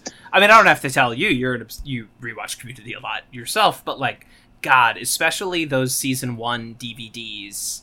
When I was like at a particular place of not having a lot going on, that was a loop for me. That that Sure, season one yeah. Community DVD set, just like over and over and over again. Um, and it is so a lot of that is just like burned into into my psyche. Um, that's that's how I Oh, developed I the was John making Oliver community impression. sandwich. Yeah, yeah, I was Yeah, making exactly. community sandwich. I would watch the episode, then I watch it again with the commentary, then I watch it back with the without the commentary, so I so I'd understand the context again. I mean, it's uh, yeah, I'm, I'm glad DVDs don't have physical contact, or I'd have burned a hole to this thing already. I mean, it's just. Right. I, Yeah, I have them by my knee. They're no longer by the TV downstairs. Uh, I have all the discs just right here. That's great. Keep it Whenever I want to see something, somebody asks for something very specific from uh, from a, a cut episode, and like, hey, can you make a GIF of this thing that didn't happen on the regular episode? It's like, sure, I've got it right here. Got it. Amazing. Oh, Amazing. from the community straight A's, you know, uh, uh, or performance reviews, you know, from the from the DVD set. Um, yeah, absolutely. Or, Uh, or the, the mini episode, the web episodes from season one that people still don't know exist. Caleb, have you Mhm. seen those? I haven't. No, I've I learned of them when we were going through. I think probably season Ah. one, and I was like, huh. And I remember looking briefly and being like, I'll look for these again later, and then I forgot. But I have not not- seen those. They Uh, are. Abed's secret key. We all Really remember good. Abed's secret key. Anyone? Yeah, or or the or Dean's uh, uh, Dean's office hours. Dean's office hours, the uh, Honda commercials that, where yeah. the Dean and Abed were in character selling you Hondas. Um, Yeah, yeah. What? Yeah, I need to watch these. Oh no. Um, find uh, find our YouTube channel. We have everything that's ever happened that we found uh, that's Okay. out there. So there's a playlist for it. Yeah, Awesome. we, we're on the hunt. Yeah. uh, for everything. Amazing. No, uh, and I'm I'm sorry I sidetracked for the. uh, but but No, you know it's more like a, a That's- suppliers web of things. But no, I, I. I do want to I do want to touch on uh, again. The show is this. sidetracked. The show. Don't feel bad. It's just a machine. But no, this this is this is a really smart episode about It that is. thing. Like there's this there's this line that they started using with beginning with Modern Warfare, and this is the only time I'm going to use that word on the show. Um, where what's the moment where Jeff and Britta fuck? And that's the that's the line that they use in the writer's room to determine the emotional crux of the episode. So they're trying to figure out where things are going to happen. If you watch Community and you watch the episodes before Modern Warfare and then you watch them afterwards, Modern Warfare is where the model begins for the rest of the show. So what happens is can be complete chaos. They can do whatever they want to do. You want to do a you want to do a film noir, you want to do David Fincher, you want to do whatever you want to do, you can do it, but you've got to know that moment it needs to be about this time in the episode, but you have to have that emotional moment and it's got to hit. And if you yeah. do that, you can do anything. And so in this episode, it's Britta in the back of the car with Frankie. So they give her that big moment where it's like it's okay to be you, but you need to understand your parents. You know their you know their Woodstock is different than your Woodstock. that terrible thing that happened. Yeah is is completely different. They don't remember all these mistakes they've made. And, and, you know, as Daddy Host will attest, their your kids will have stuff that they hang on to that you do not remember. yep. I have this. I, my 19 is more articulate when he says it, but I don't remember those things either. So it's just this really, it's a really adult response to what's going on. Yeah. And I, I absolutely, you know, yeah, you know, she has to come in later and it's like, yeah, we're all going to die, so we should get over it. Um, you have a lovely home. I mean, it's a, it's a it's a great little bit, but it's it's true, and I, I think that's my favorite part about the episode. It just it nails this reasoning down and doesn't yeah. do it in this overly complicated way, and, and attaches you know Jimmy Fallon syndrome, which is just right. very good. As I as love... you two slide quickly into the grave, and then me quickly thereafter. yeah, yeah. I love how much part. Yeah, I love how much this show. Like, I think we talked about this, Kev, for last episode because I wasn't around for the wrap up of season five. But like, mm-hmm. I love how this show, unlike so many other shows I've watched, where characters leave, I like that it doesn't try to replace Troy.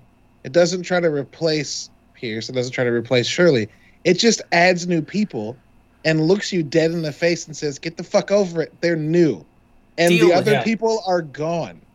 And like while we may not bring that up directly, these people are all impacted by that and we couldn't not deal with it. It's just it's a Absolutely. very mature way to make a show to me to just be like, "No, they're gone." And here's someone who organically you meet new people and yeah. they're going to try and find their way into the group and it works in differing ways and like they're going to realize that this group lost something and uh-huh. thank god the show knows we're smart enough to not be like by the way this is what they lost like we don't need that shit i hate right. when shows do that and this show's very nice to its viewers in respecting their intelligence most of the time yeah they, and they never really say troy again i mean the right. rest of the cast doesn't say troy after troy's gone they have a mm-hmm. couple of moments where they're they're having a, they're looking at an empty chair. They have a couple of moments where you know something's going on. But if somebody's mentioning Troy, it's it's Frankie. If somebody's mentioning Troy, it's uh, the brother. It's not them. And you're right. They don't. You know, they didn't have a right. choice uh, with when Chevy Chase left. Uh, actually, that choice was for Chevy Chase to leave, um, but they didn't have a way of around it other outside. And of course, season four hides it that he's gone. But yeah. in season five, when they kill him, I mean, he's a joke. There's a joke in reference to him. That's about it. They don't really talk about him that way. When when Troy leaves, it's they don't really talk about it anymore. You're right. And then in sure that wasn't a choice when when Donald leaves. That's not something they wanted to have happen. When yeah. Shirley has to leave, that's something they didn't want to have happen. And they they did the best they could by not bearing down on this thing they could never fix.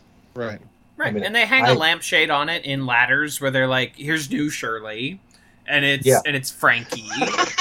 but like, yeah, and and also then, Chang being like, uh, what does he say? What does he say? Do Abed and I need to be concerned? You know? Yeah, it's like unless you're white, which seems to be very clearly important. has become important. uh, right, and and then Frankie tries to sit in the Shirley seat, and she ends up in the Pierce seat, and then you know Elroy ends up in the Shirley seat, and the most the most they ever try to replace someone is Jonathan Banks in for Chevy, which obviously they have a different energy, but it's like we brought in another bald old white guy. Um, Yeah. and he's essentially giving his Breaking Bad performance, but he's saying funny things now. You know, it's like exactly the same character, and that's It's like what if a Breaking Uh, Bad character but surrounded by clowns instead came of on surrounded by And- other monsters? and it's you Yeah. know it it's never it's never my favorite thing but we discovered in this watch through he kills every episode he's got something that's that so just great. that just slays and I- then you know I- for You everyone's I fought benefit for and I know you can't you choose got what. better every time. Yeah, I know Right. that part where I know you can't choose what you fight for. That was always funny. choose Oh, No, I gotta go like- number two. He just goes. yeah it's um Breaks. it, it's beautiful and you know maybe best for everyone that he went off to better call saul but then we bring in new and different energies and like chang finally has a seat at the table and it's not even really like addressed chang sits at the table now and frankie Yeah. sits at the table and elroy sits at the table and it's a new status quo and it works. And these are like new characters with new styles of jokes. They have their own purpose within the show that kind of fills in for old characters but not really. It's like hey cheers. You know when when they didn't have a choice that that coach would pass away. Uh uh you know a great performance from a very funny actor and he passed away. So they bring in fucking woody harrelson and that wasn't really like a choice they had they were like well let's bring in a new guy and they bring in woody and and you know diane leaves and they bring in rebecca and it's like that show made it work um and Yeah. i'm sure there were people that were like oh i miss the diana years but you know it's it's not, not the last one. Not the Not the last, last full one. They don't. because she was i mean but, you know because that uh, was exactly what happened. The dynamics didn't work anymore.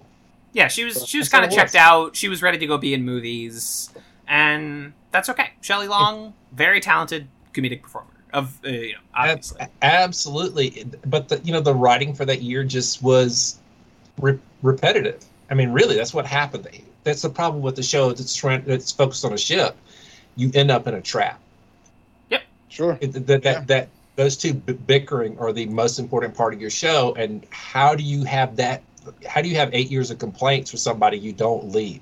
That's not a thing. Right you gotta Uh, so you gotta they- shake they it up Did, didn't do it. Didn't do it the way that worked.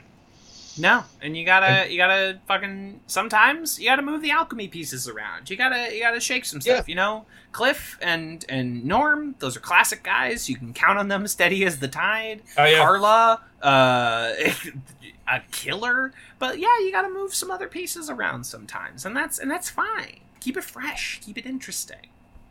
And, and that's the best thing. Uh, the last Cheers thing, the best thing they did when they replaced uh, Shelley Long was they brought in somebody who, yeah, that the, that Sam's interested in, but they never make that thing. They're never in a pursuit of each other, in, in a way that's the way the show worked. And so from then on, the show just flows, because now it's not the it- it's not the centerpiece, which they've already done to death.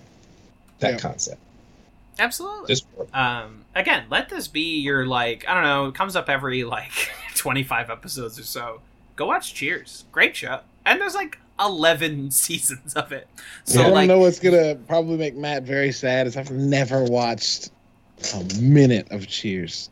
oh wow. Yep. Seriously? All right, it's I've really hard to look at wanted now. to. It's really hard to look at. Well, it's hard to look at now because it's you know it's it's not high def, so the Sure, all of it's sure. fine. Uh, yeah, so find the smallest screen you can, and it'll make it feel better. But it's I think not. it's I'll- all right. I I'm sure think I'll it- watch it on my 2K monitor in my office.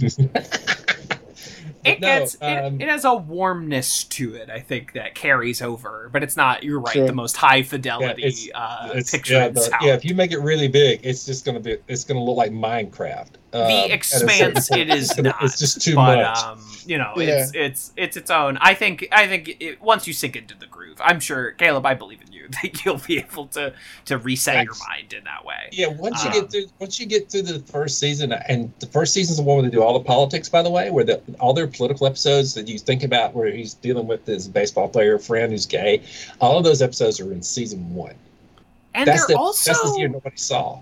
you're like shocked that they're as that they hold up as well as they do They're, You know, yes, like- it's really good. you're ready for the sitcom from the 80s to be like oh oh boy and then like they Mm. you know they do an episode where the gay guy comes to the bar but like the butt of the joke are the homophobes in the bar Yes. you know Yeah. like it's sure. it's like obviously you know there's so, sometimes they missed the mark. It was, 1987. I it was mean, it's 1980 really-. I don't know what you want Yeah. from them. um, but I think for the most part, you'd be surprised, especially compared to like any 80s movie where you're like, oh god, oh Oh Jesus, God, sure, yeah. God. Um, yeah, seems like as good as tra- transition as any to rankings. Uh, Let's do it. From my eyes, uh, Matt, congratulations! You are the second outsider to be welcomed into the ranking section of the episode. Um, Oh boy. and an honor i'm sure it it up. is and we are we are doing one of my personal favorites portuguese gremlins fucking kills me Chichu, chichu. It's so they are every fucking like oh but there's something about it that's so like perfect and familiar is that like Yeah. the rules are like just too complicated and it's really catholic it's Yeah. like uh, holy water will turn them good but rainbow will make them more evil Yeah, it's this Yeah. and the salt will make them possibilities that- multiply monster de sopa they hate It's so christmas and ridiculous. sacrilegio it's so, it's so the funny creature to me many mischiefs. Yeah. uh knee high is a creature of many mischiefs Ah, They're, they're attracted to love and hate Christmas.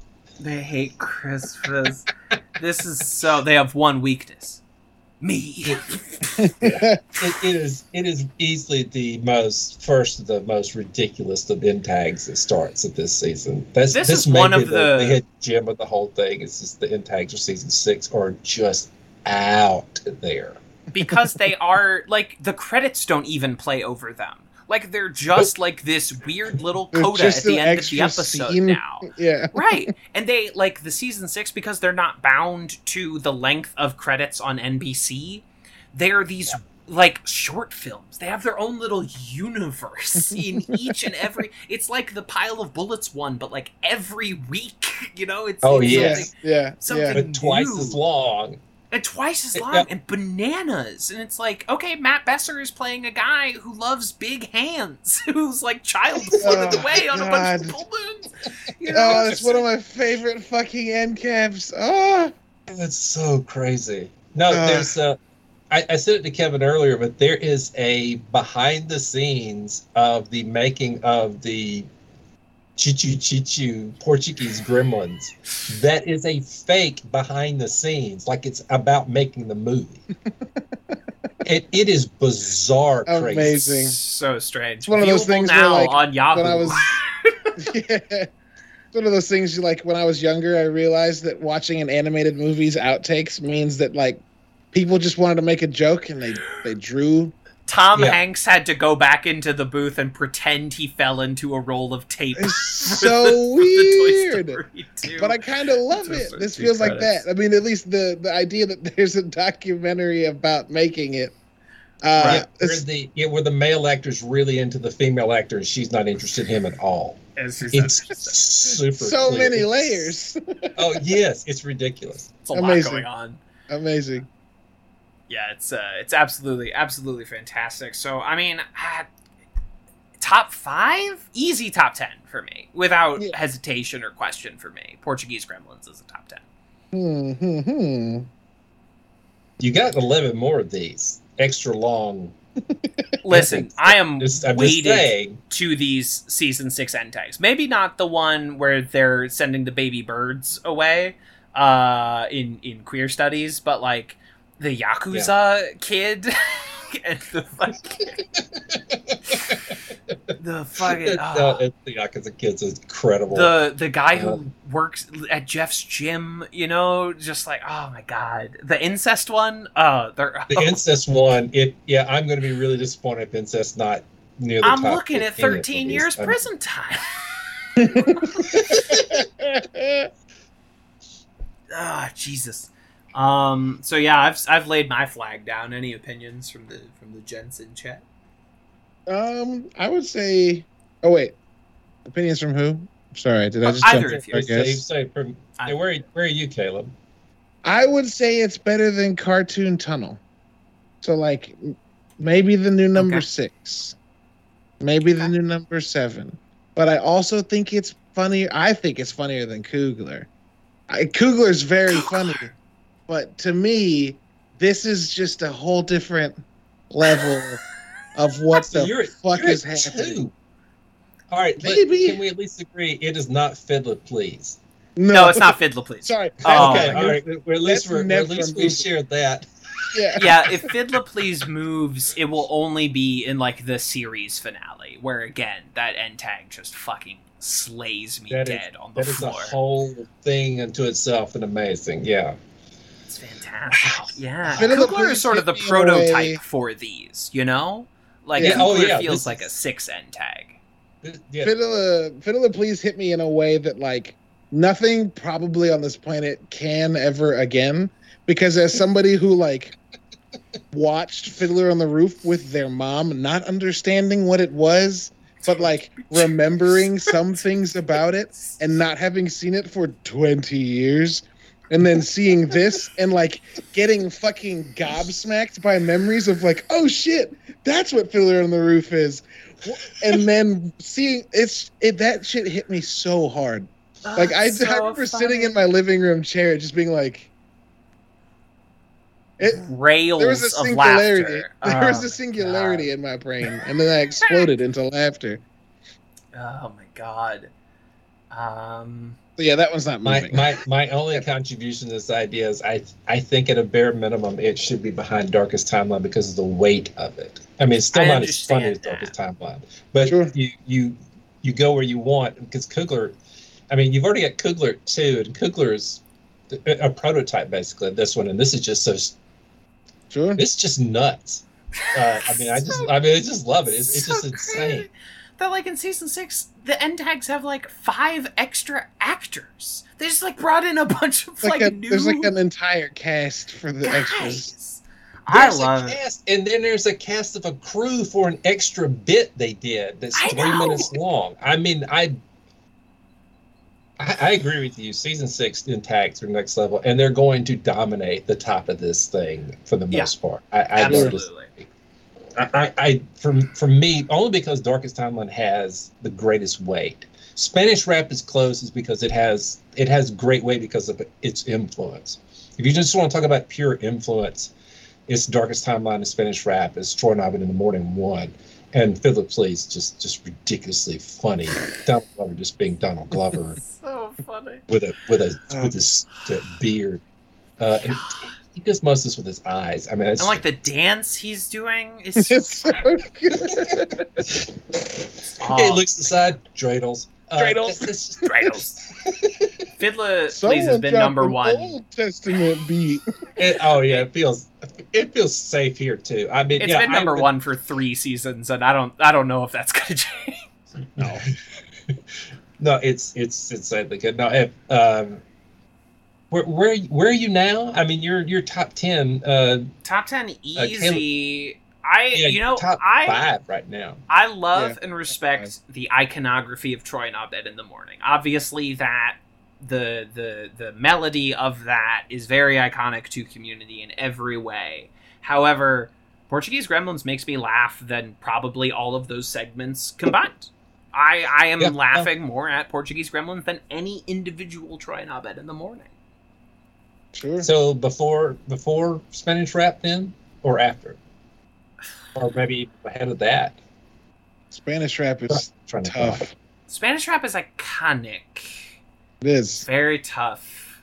It's the first one. It's the It's first, the first one, one, that and they takes off. Well, yeah, It's not the first The one they first one to filmed. It's the first one that aired. yeah. Statistics, first one we, they filmed. It's the first one we saw. Spanish rap. And it. I mean, Go right, ahead. You you should go up above Spanish rap, even though it is the first one and is iconic and it's it's it's just catnip. It's the thing you see in shows and television you don't expect to see. If you're just Yeah. talking about what it is, Portuguese Gremlins is funnier, it's Portuguese Longer. Gremlins. bizarre. Did that rainbow The amount of the amount weird. of work, the dedication. Yeah, they made Portuguese Gremlins. They made Yeah. them. I'm I'm in agreement with this. Okay, new number four. Port. Hold on. Yeah. P U E R. Port. No, Or- P O R. T U G U E S E. Gus Gremlins. There There, you we go. go. There we go. I was getting the middle confused with the beginning. Oh, Um, I, I was I was typing it earlier today and I couldn't spell it three times in a row. And just finally just set it into my phone and it figured it out. Puerto So now- Puerto geese are, are are birds from Puerto Rico. Um. Wow. Beautiful. Really into port wine. Really. That's fucked up. What just happened? and I thought my jokes were Birds have a drinking fountain. Um. All right. So now we got to rank the episode proper. I don't know. Starting point. Uh, current number thirty-seven, the season six premiere. Ladders. Ladders. Uh, spoilers It's for the rankings. Ladders. I, I think so. I think. I mean, just just uh, Jim Rash strapped up into the VR machine alone is is it Something special, man. an all-time Yeah. uh, uh, elevating uh, concepts. Se- season premieres are really hard, so I don't expect any of. I mean, I, I, the way you've got the, most of the season premieres ranked, I think is really fairly appropriate. So I, I think they have to do more. So ultimately, they just can't be what the other episodes can be. I agree, Uh, but Ladders, yeah, I think, I- I is don't our is our highest ranked one. I think it is our highest ranked season premiere. Uh, Really? Yeah. I would think so. Yeah. Okay. Um, then let's uh another another episode that examines the virtual space, virtual systems analysis. Number 34. How do we feel about lawnmower maintenance? You two should figure this out because you know I, I but number one for me, virtual system analysis is way higher than everything I would do. Right, for sure. Uh, not that I can rank these. I'm very bad at this. Yeah, you are I don't I don't Don't wouldn't say anti-ranking. being. Yeah. You are Don't ranking feel bad about skeptic. I am so so bad at this whole thing. It's uh, Yeah, Um, I I love this VR episode, but like I don't know. I don't know if it's above virtual systems analysis, which is like such a brilliant, strange, beautiful episode. it's a bummer because I think it's. See, Matt, you were like, "I'm not good at this." Don't worry, we aren't either. Because like Yeah, we're not every good. time I do this, every time I do this, I go, "Yes, you're right. It's probably not better than virtual systems." Yeah, I- analysis, but I- I, I do am- think I it's am- better than digital exploration of interior design. Which is how we keep ending up in these situations. yeah. See, see, We're like, yeah, what? see, well, see, oh no, see, Mike, I, I've grieved Kevin for the entire run of him making these lists because I'm like, how is Modern Warfare still in the top ten, and it's the only season one in top ten? I mean, that's what I find just. I mean, you ask that question, and then you look at what else is in the top ten, and you're like, "Well, damn." You know what I mean? I, you're I'm, like, I'm "Well, not saying these aren't excellent episodes, but he, you know, I come back to this problem. How do I mean? I the reason I can't do a ranking is because there's at least five I think are the best episodes that have aired. Here's Yeah. Remedial Chaos Theory. I think it ultimately for for a thousand reasons I mean, is yeah. the epi- is the most iconic episode that it's ever had. But the but like two through eight are probably all episodes I treat the same. I can't do For what sure. You know, season one, And, it's and got your, some. and your list's exceptional, by the way. It's got There's- some hangers on here. Physical education and comparative religion still in the top fifteen. I, I, I, I find that re- I, yeah, I thought that was really high for those episodes. I really I mean, love those I think that- episodes. I mean, Yeah, obviously, Into the Film's probably the one that takes the most abuse from from something like this. It's really early, and you go back and it's it's just ridiculously good. it is yeah. good. The, I mean, that's the thing about Yeah. Community is that you start scrolling down, and it's really like oh, the top It's- the top fifty. it's not until you 50 get to like state planning for crying out loud. Right. It's not until you get to like 60 where you're like, okay, these are not like A episodes anymore. You know what I mean? Uh, Yeah. It's really, it's not until you get all the way down there. Yeah, yeah. I, but I I like foosball better than y'all did. But I also can't rank them because of that. Like, yeah, Well- how's they this far down? Yeah, see, I'm I'm so screwed with these things. But, you every and ep- then- every episode's great to me. That's just where it goes. For it's sure. like, all right, yep, uh, and Yeah. This is my I'm fine Cor- with it. afraid that is what it is. I Yeah. I would say I'm going to stick with virtual systems analysis as my cap. I, I, I, I would put this above studies in modern movement. I won't, I don't think I would go higher than virtual systems. Okay. Number 34. Yeah, I can agree with that. Okay. Like we're like again, we're talking Yeah. about like the top fifty of this list being pretty solid. So landing in the 30s twice to start, cool. I mean, yeah, That's that's that's up there. Yeah. yeah, Absolutely. Um, that's up there. Now I'm gonna punch it into the into the spreadsheet that Matt from Communities has laid out for me so uh, magnificently. That gets gives us our averages automatically, so I don't have to do it by hand every time I want to isn't know. it nice when people are good at maths? And He's You know, nerdy. programs. uh, Matt has also updated it, so now we can see director and writer rankings if we so choose. Amazing. Um, yeah, absolutely. It's it's phenomenal stuff going on in the Matt from that guy knows his way around a spreadsheet. I- Now yeah, this is a man I'm that very- knows how to use Excel. Thank you. I didn't I've know. been- if I've been using Excel way too much, uh, and Google Sheets is a lot of fun. Yeah, they can do a lot of crazy stuff. No, and it's fun. I mean, you, I, I, I sent you a message like, "Hey, would it be? Would you like it to have a ranking for the directors and writers?" And you're like, "You know, get out of my brain." I was just thi- like literally I was thinking that and then you sent me a message and I was like, what the fuck's happening? it's Am I in the it- Truman show? It's it took me about 50 it took about 15 minutes but yeah i mean it's because i had the data and stuff i mean that's Yeah. That's the that's the best thing about uh, running the account is that you have so much stuff that people send you i have the entire text of the show's closed caption and i can pull it up and look Wow. at it like an like uh, i can like right now i've got the entire text of uh, on my second monitor of lawnmower maintenance right beside me uh, I can switch to another tab and I can search every time the word Elroy comes up, or I can find everything that Elroy ever said. And, and and I, I have, you know, world within worlds of data that I can play with. We were creating worlds within worlds. Amazing. Uh, and and I get I get artwork. I get people who've done. They did a uh, they did a line count per character on top of all that. Uh, I mean, it's just ridiculous what these people have done who just love the show, and then they put it on Reddit. Uh, Yeah. and so you know, if you look, it, it's Reddit's already done it. They did Yeah. it 2015. Reddit did it, and then it will slowly filter its way over to Twitter, and then To two the years rest later, of the yeah, Facebook to the will rest get of the it, yeah. internet. Uh, yes, the slow uh, dissemination of information.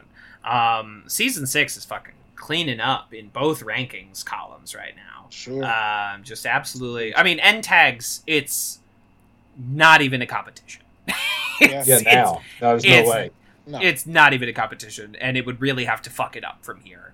Um, I mean, It won't. It's- it won't. it won't. I was about to say, but it doesn't. So like, it won't do that, which is so great. That that even in the episodes of season six, I am iffy on have great end tags. It's Sure. like it's if for some reason that's just something they could nail uh, week in and week out.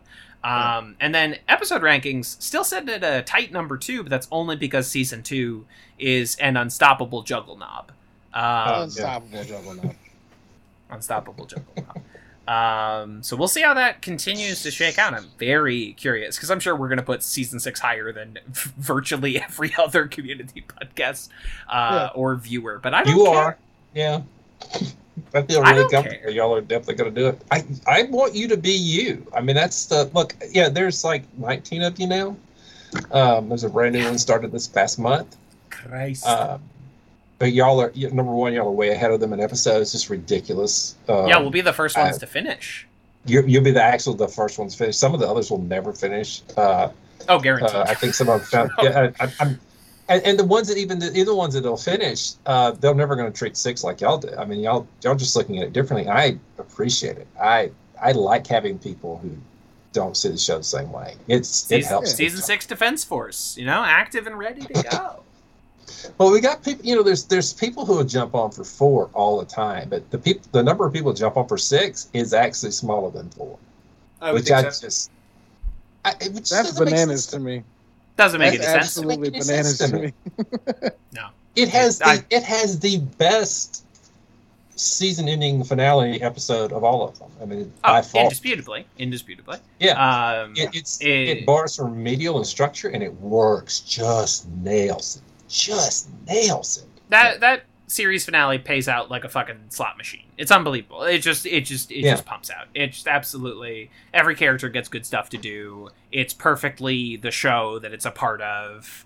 Um, it, it it's it's it's it's fucking it's great. I can't wait to talk about it for hours. Um, and and I'm happy to hold down the fort here for uh, my beloved community season six. uh, and you know there are some people on Twitter.com that are very mad at me about season six, but you know die angry, I guess. die mad about it, I suppose. Die Uh, angry, I guess. Because everybody angry, I guess. is going to die. You can just be angry if you want. Yeah, I will. Uh, I, you know, I'll take the Rian Johnson position. I'm like, I don't know, die mad about it. I can't- I'm not gonna, not gonna, not gonna sit Oops, here I'm and not apologize. bothered that much. Oh no, Oops. what will I I'm do? gonna make a movie about knives. Get you, How Star Wars. many episodes of Breaking Bad did you direct? because, because I did three. Has I'm- Netflix I'm ever Ryan told Johnson. you to make a movie and spend at least forty million dollars? Did I'm sorry? Is Dave Bautista in your movie? Is Dave Oh, he- Bautista in your movie that's filming he in isn't. Greece right Oh, now? he isn't. No? Anyway, Yeah. Uh, yeah, he's Matt. good. yeah, he's pretty good at making stuff. Pretty good. uh, Matt from Communities, thank you for joining us at the at the last minute. I was I was thinking about having you on, you know, sometime soon, and I was gonna ask you like, oh, is there an episode you'd like to talk about? And then Jace dropped out tonight, and I was like, hey, you free? you up? you want you want to be on the podcast? And my exact response was dot dot dot yes because Yes. I number one uh, I I said this somewhere else. I said I don't get to do as many of these as I, I want to. Me personally, I love what y'all do. I love what all the podcasters do, but I can't do it and do what I do because I need to make sure y'all have room. I can't Mhm. suck up the air. That's that's a big thing that and Mike and I talked about because we would Mike and I could talk about the other guy that runs the account. We could talk about community all day.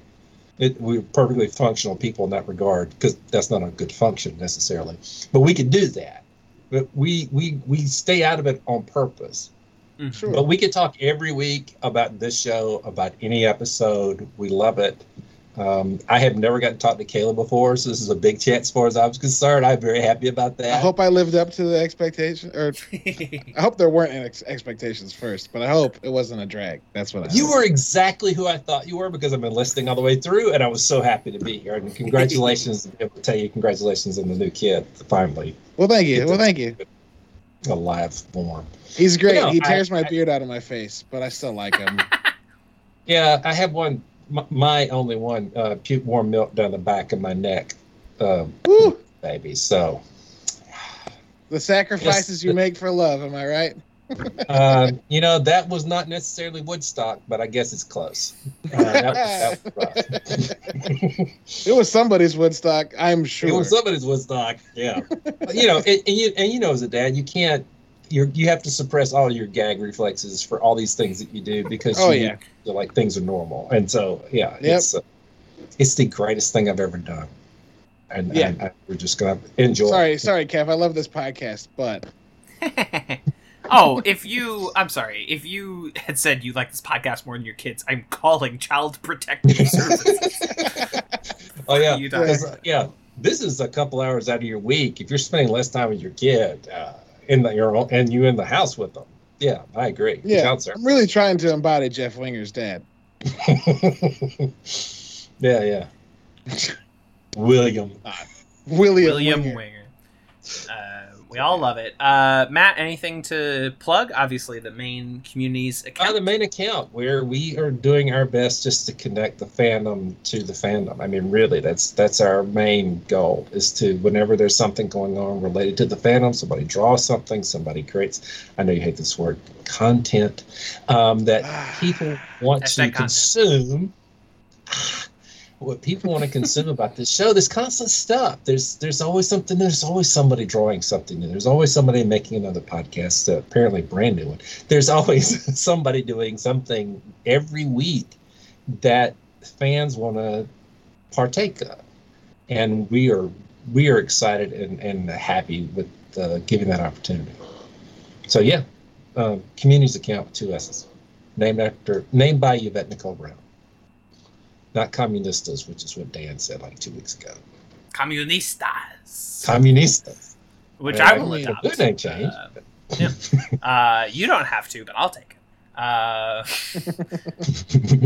I remember like uh, at at uh, my college, someone showed up wearing like a shirt and it was in the community font and it said communists, and I was like, oh, we didn't have the courage to call ourselves communists. it was already taken. You yeah, somebody's you know, already somebody's already doing that. Yeah. We've got we've got corporate shills. We got to convince to like us. We don't want to suggest that their business should go away. I mean, that's the that's really the you know, the thing. And, and got- but communities, human- but communities is an old term. I mean, it's season one, season two. Oh, yeah, human being is a little vague, you know. Uh, Yeah. Green Green Dalian. Yeah. you know, yeah. Oh, that could be an alien thing. That would that doesn't necessarily work for people. Yeah, it doesn't doesn't really doesn't really track, doesn't really scan. Um, Yeah.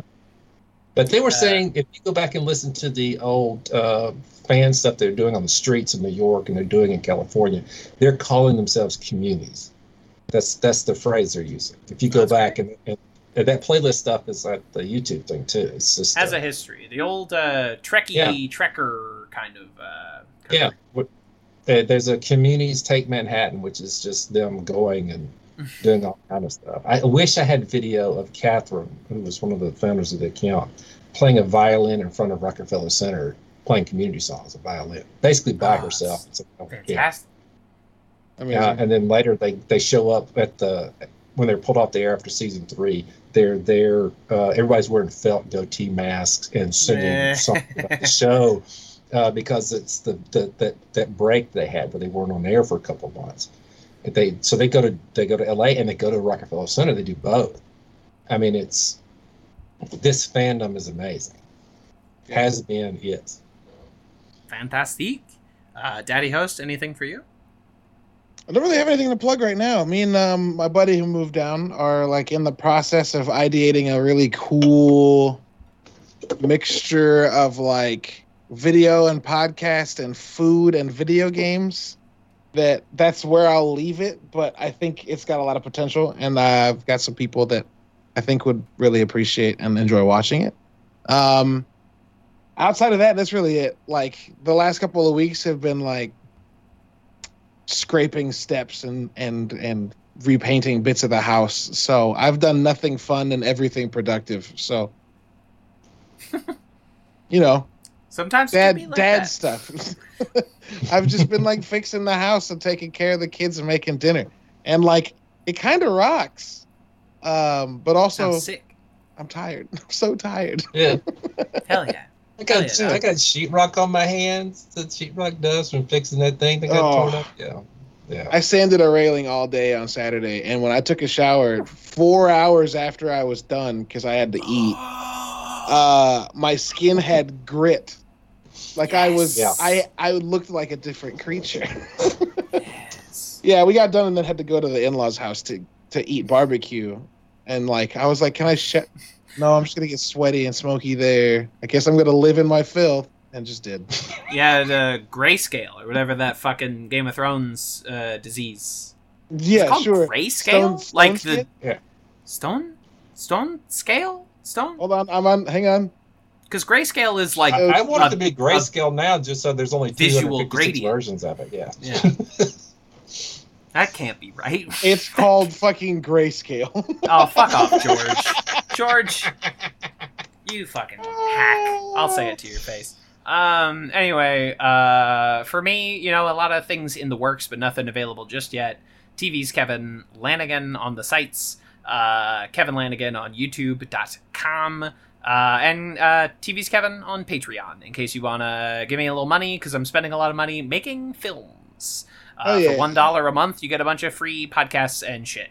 Uh, it's not updated mega regularly, you know, warning in advance. But hey, you got like hours of shit just like waiting for you on there.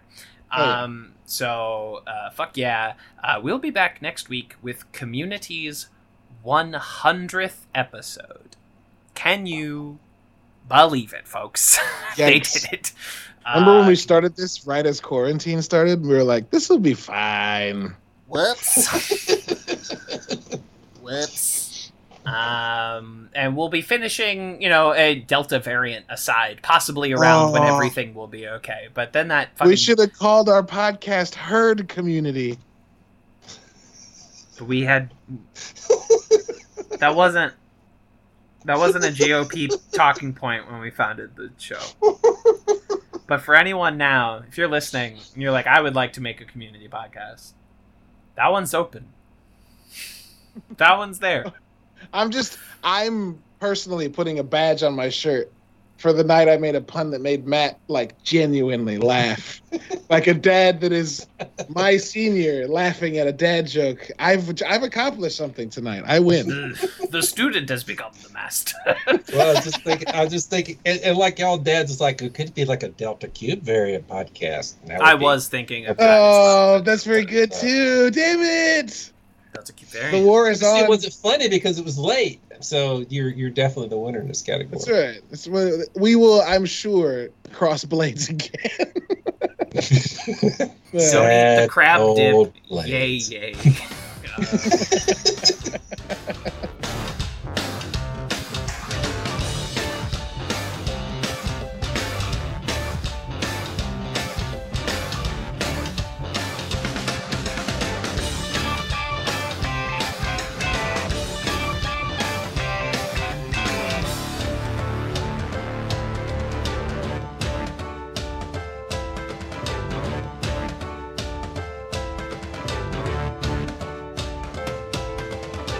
This has been a Talkback Podcast. That was quite a show. Very entertaining. Please tell your friends about this show. Boopy doopy doop boop sex. Larry, I'm on DuckTales.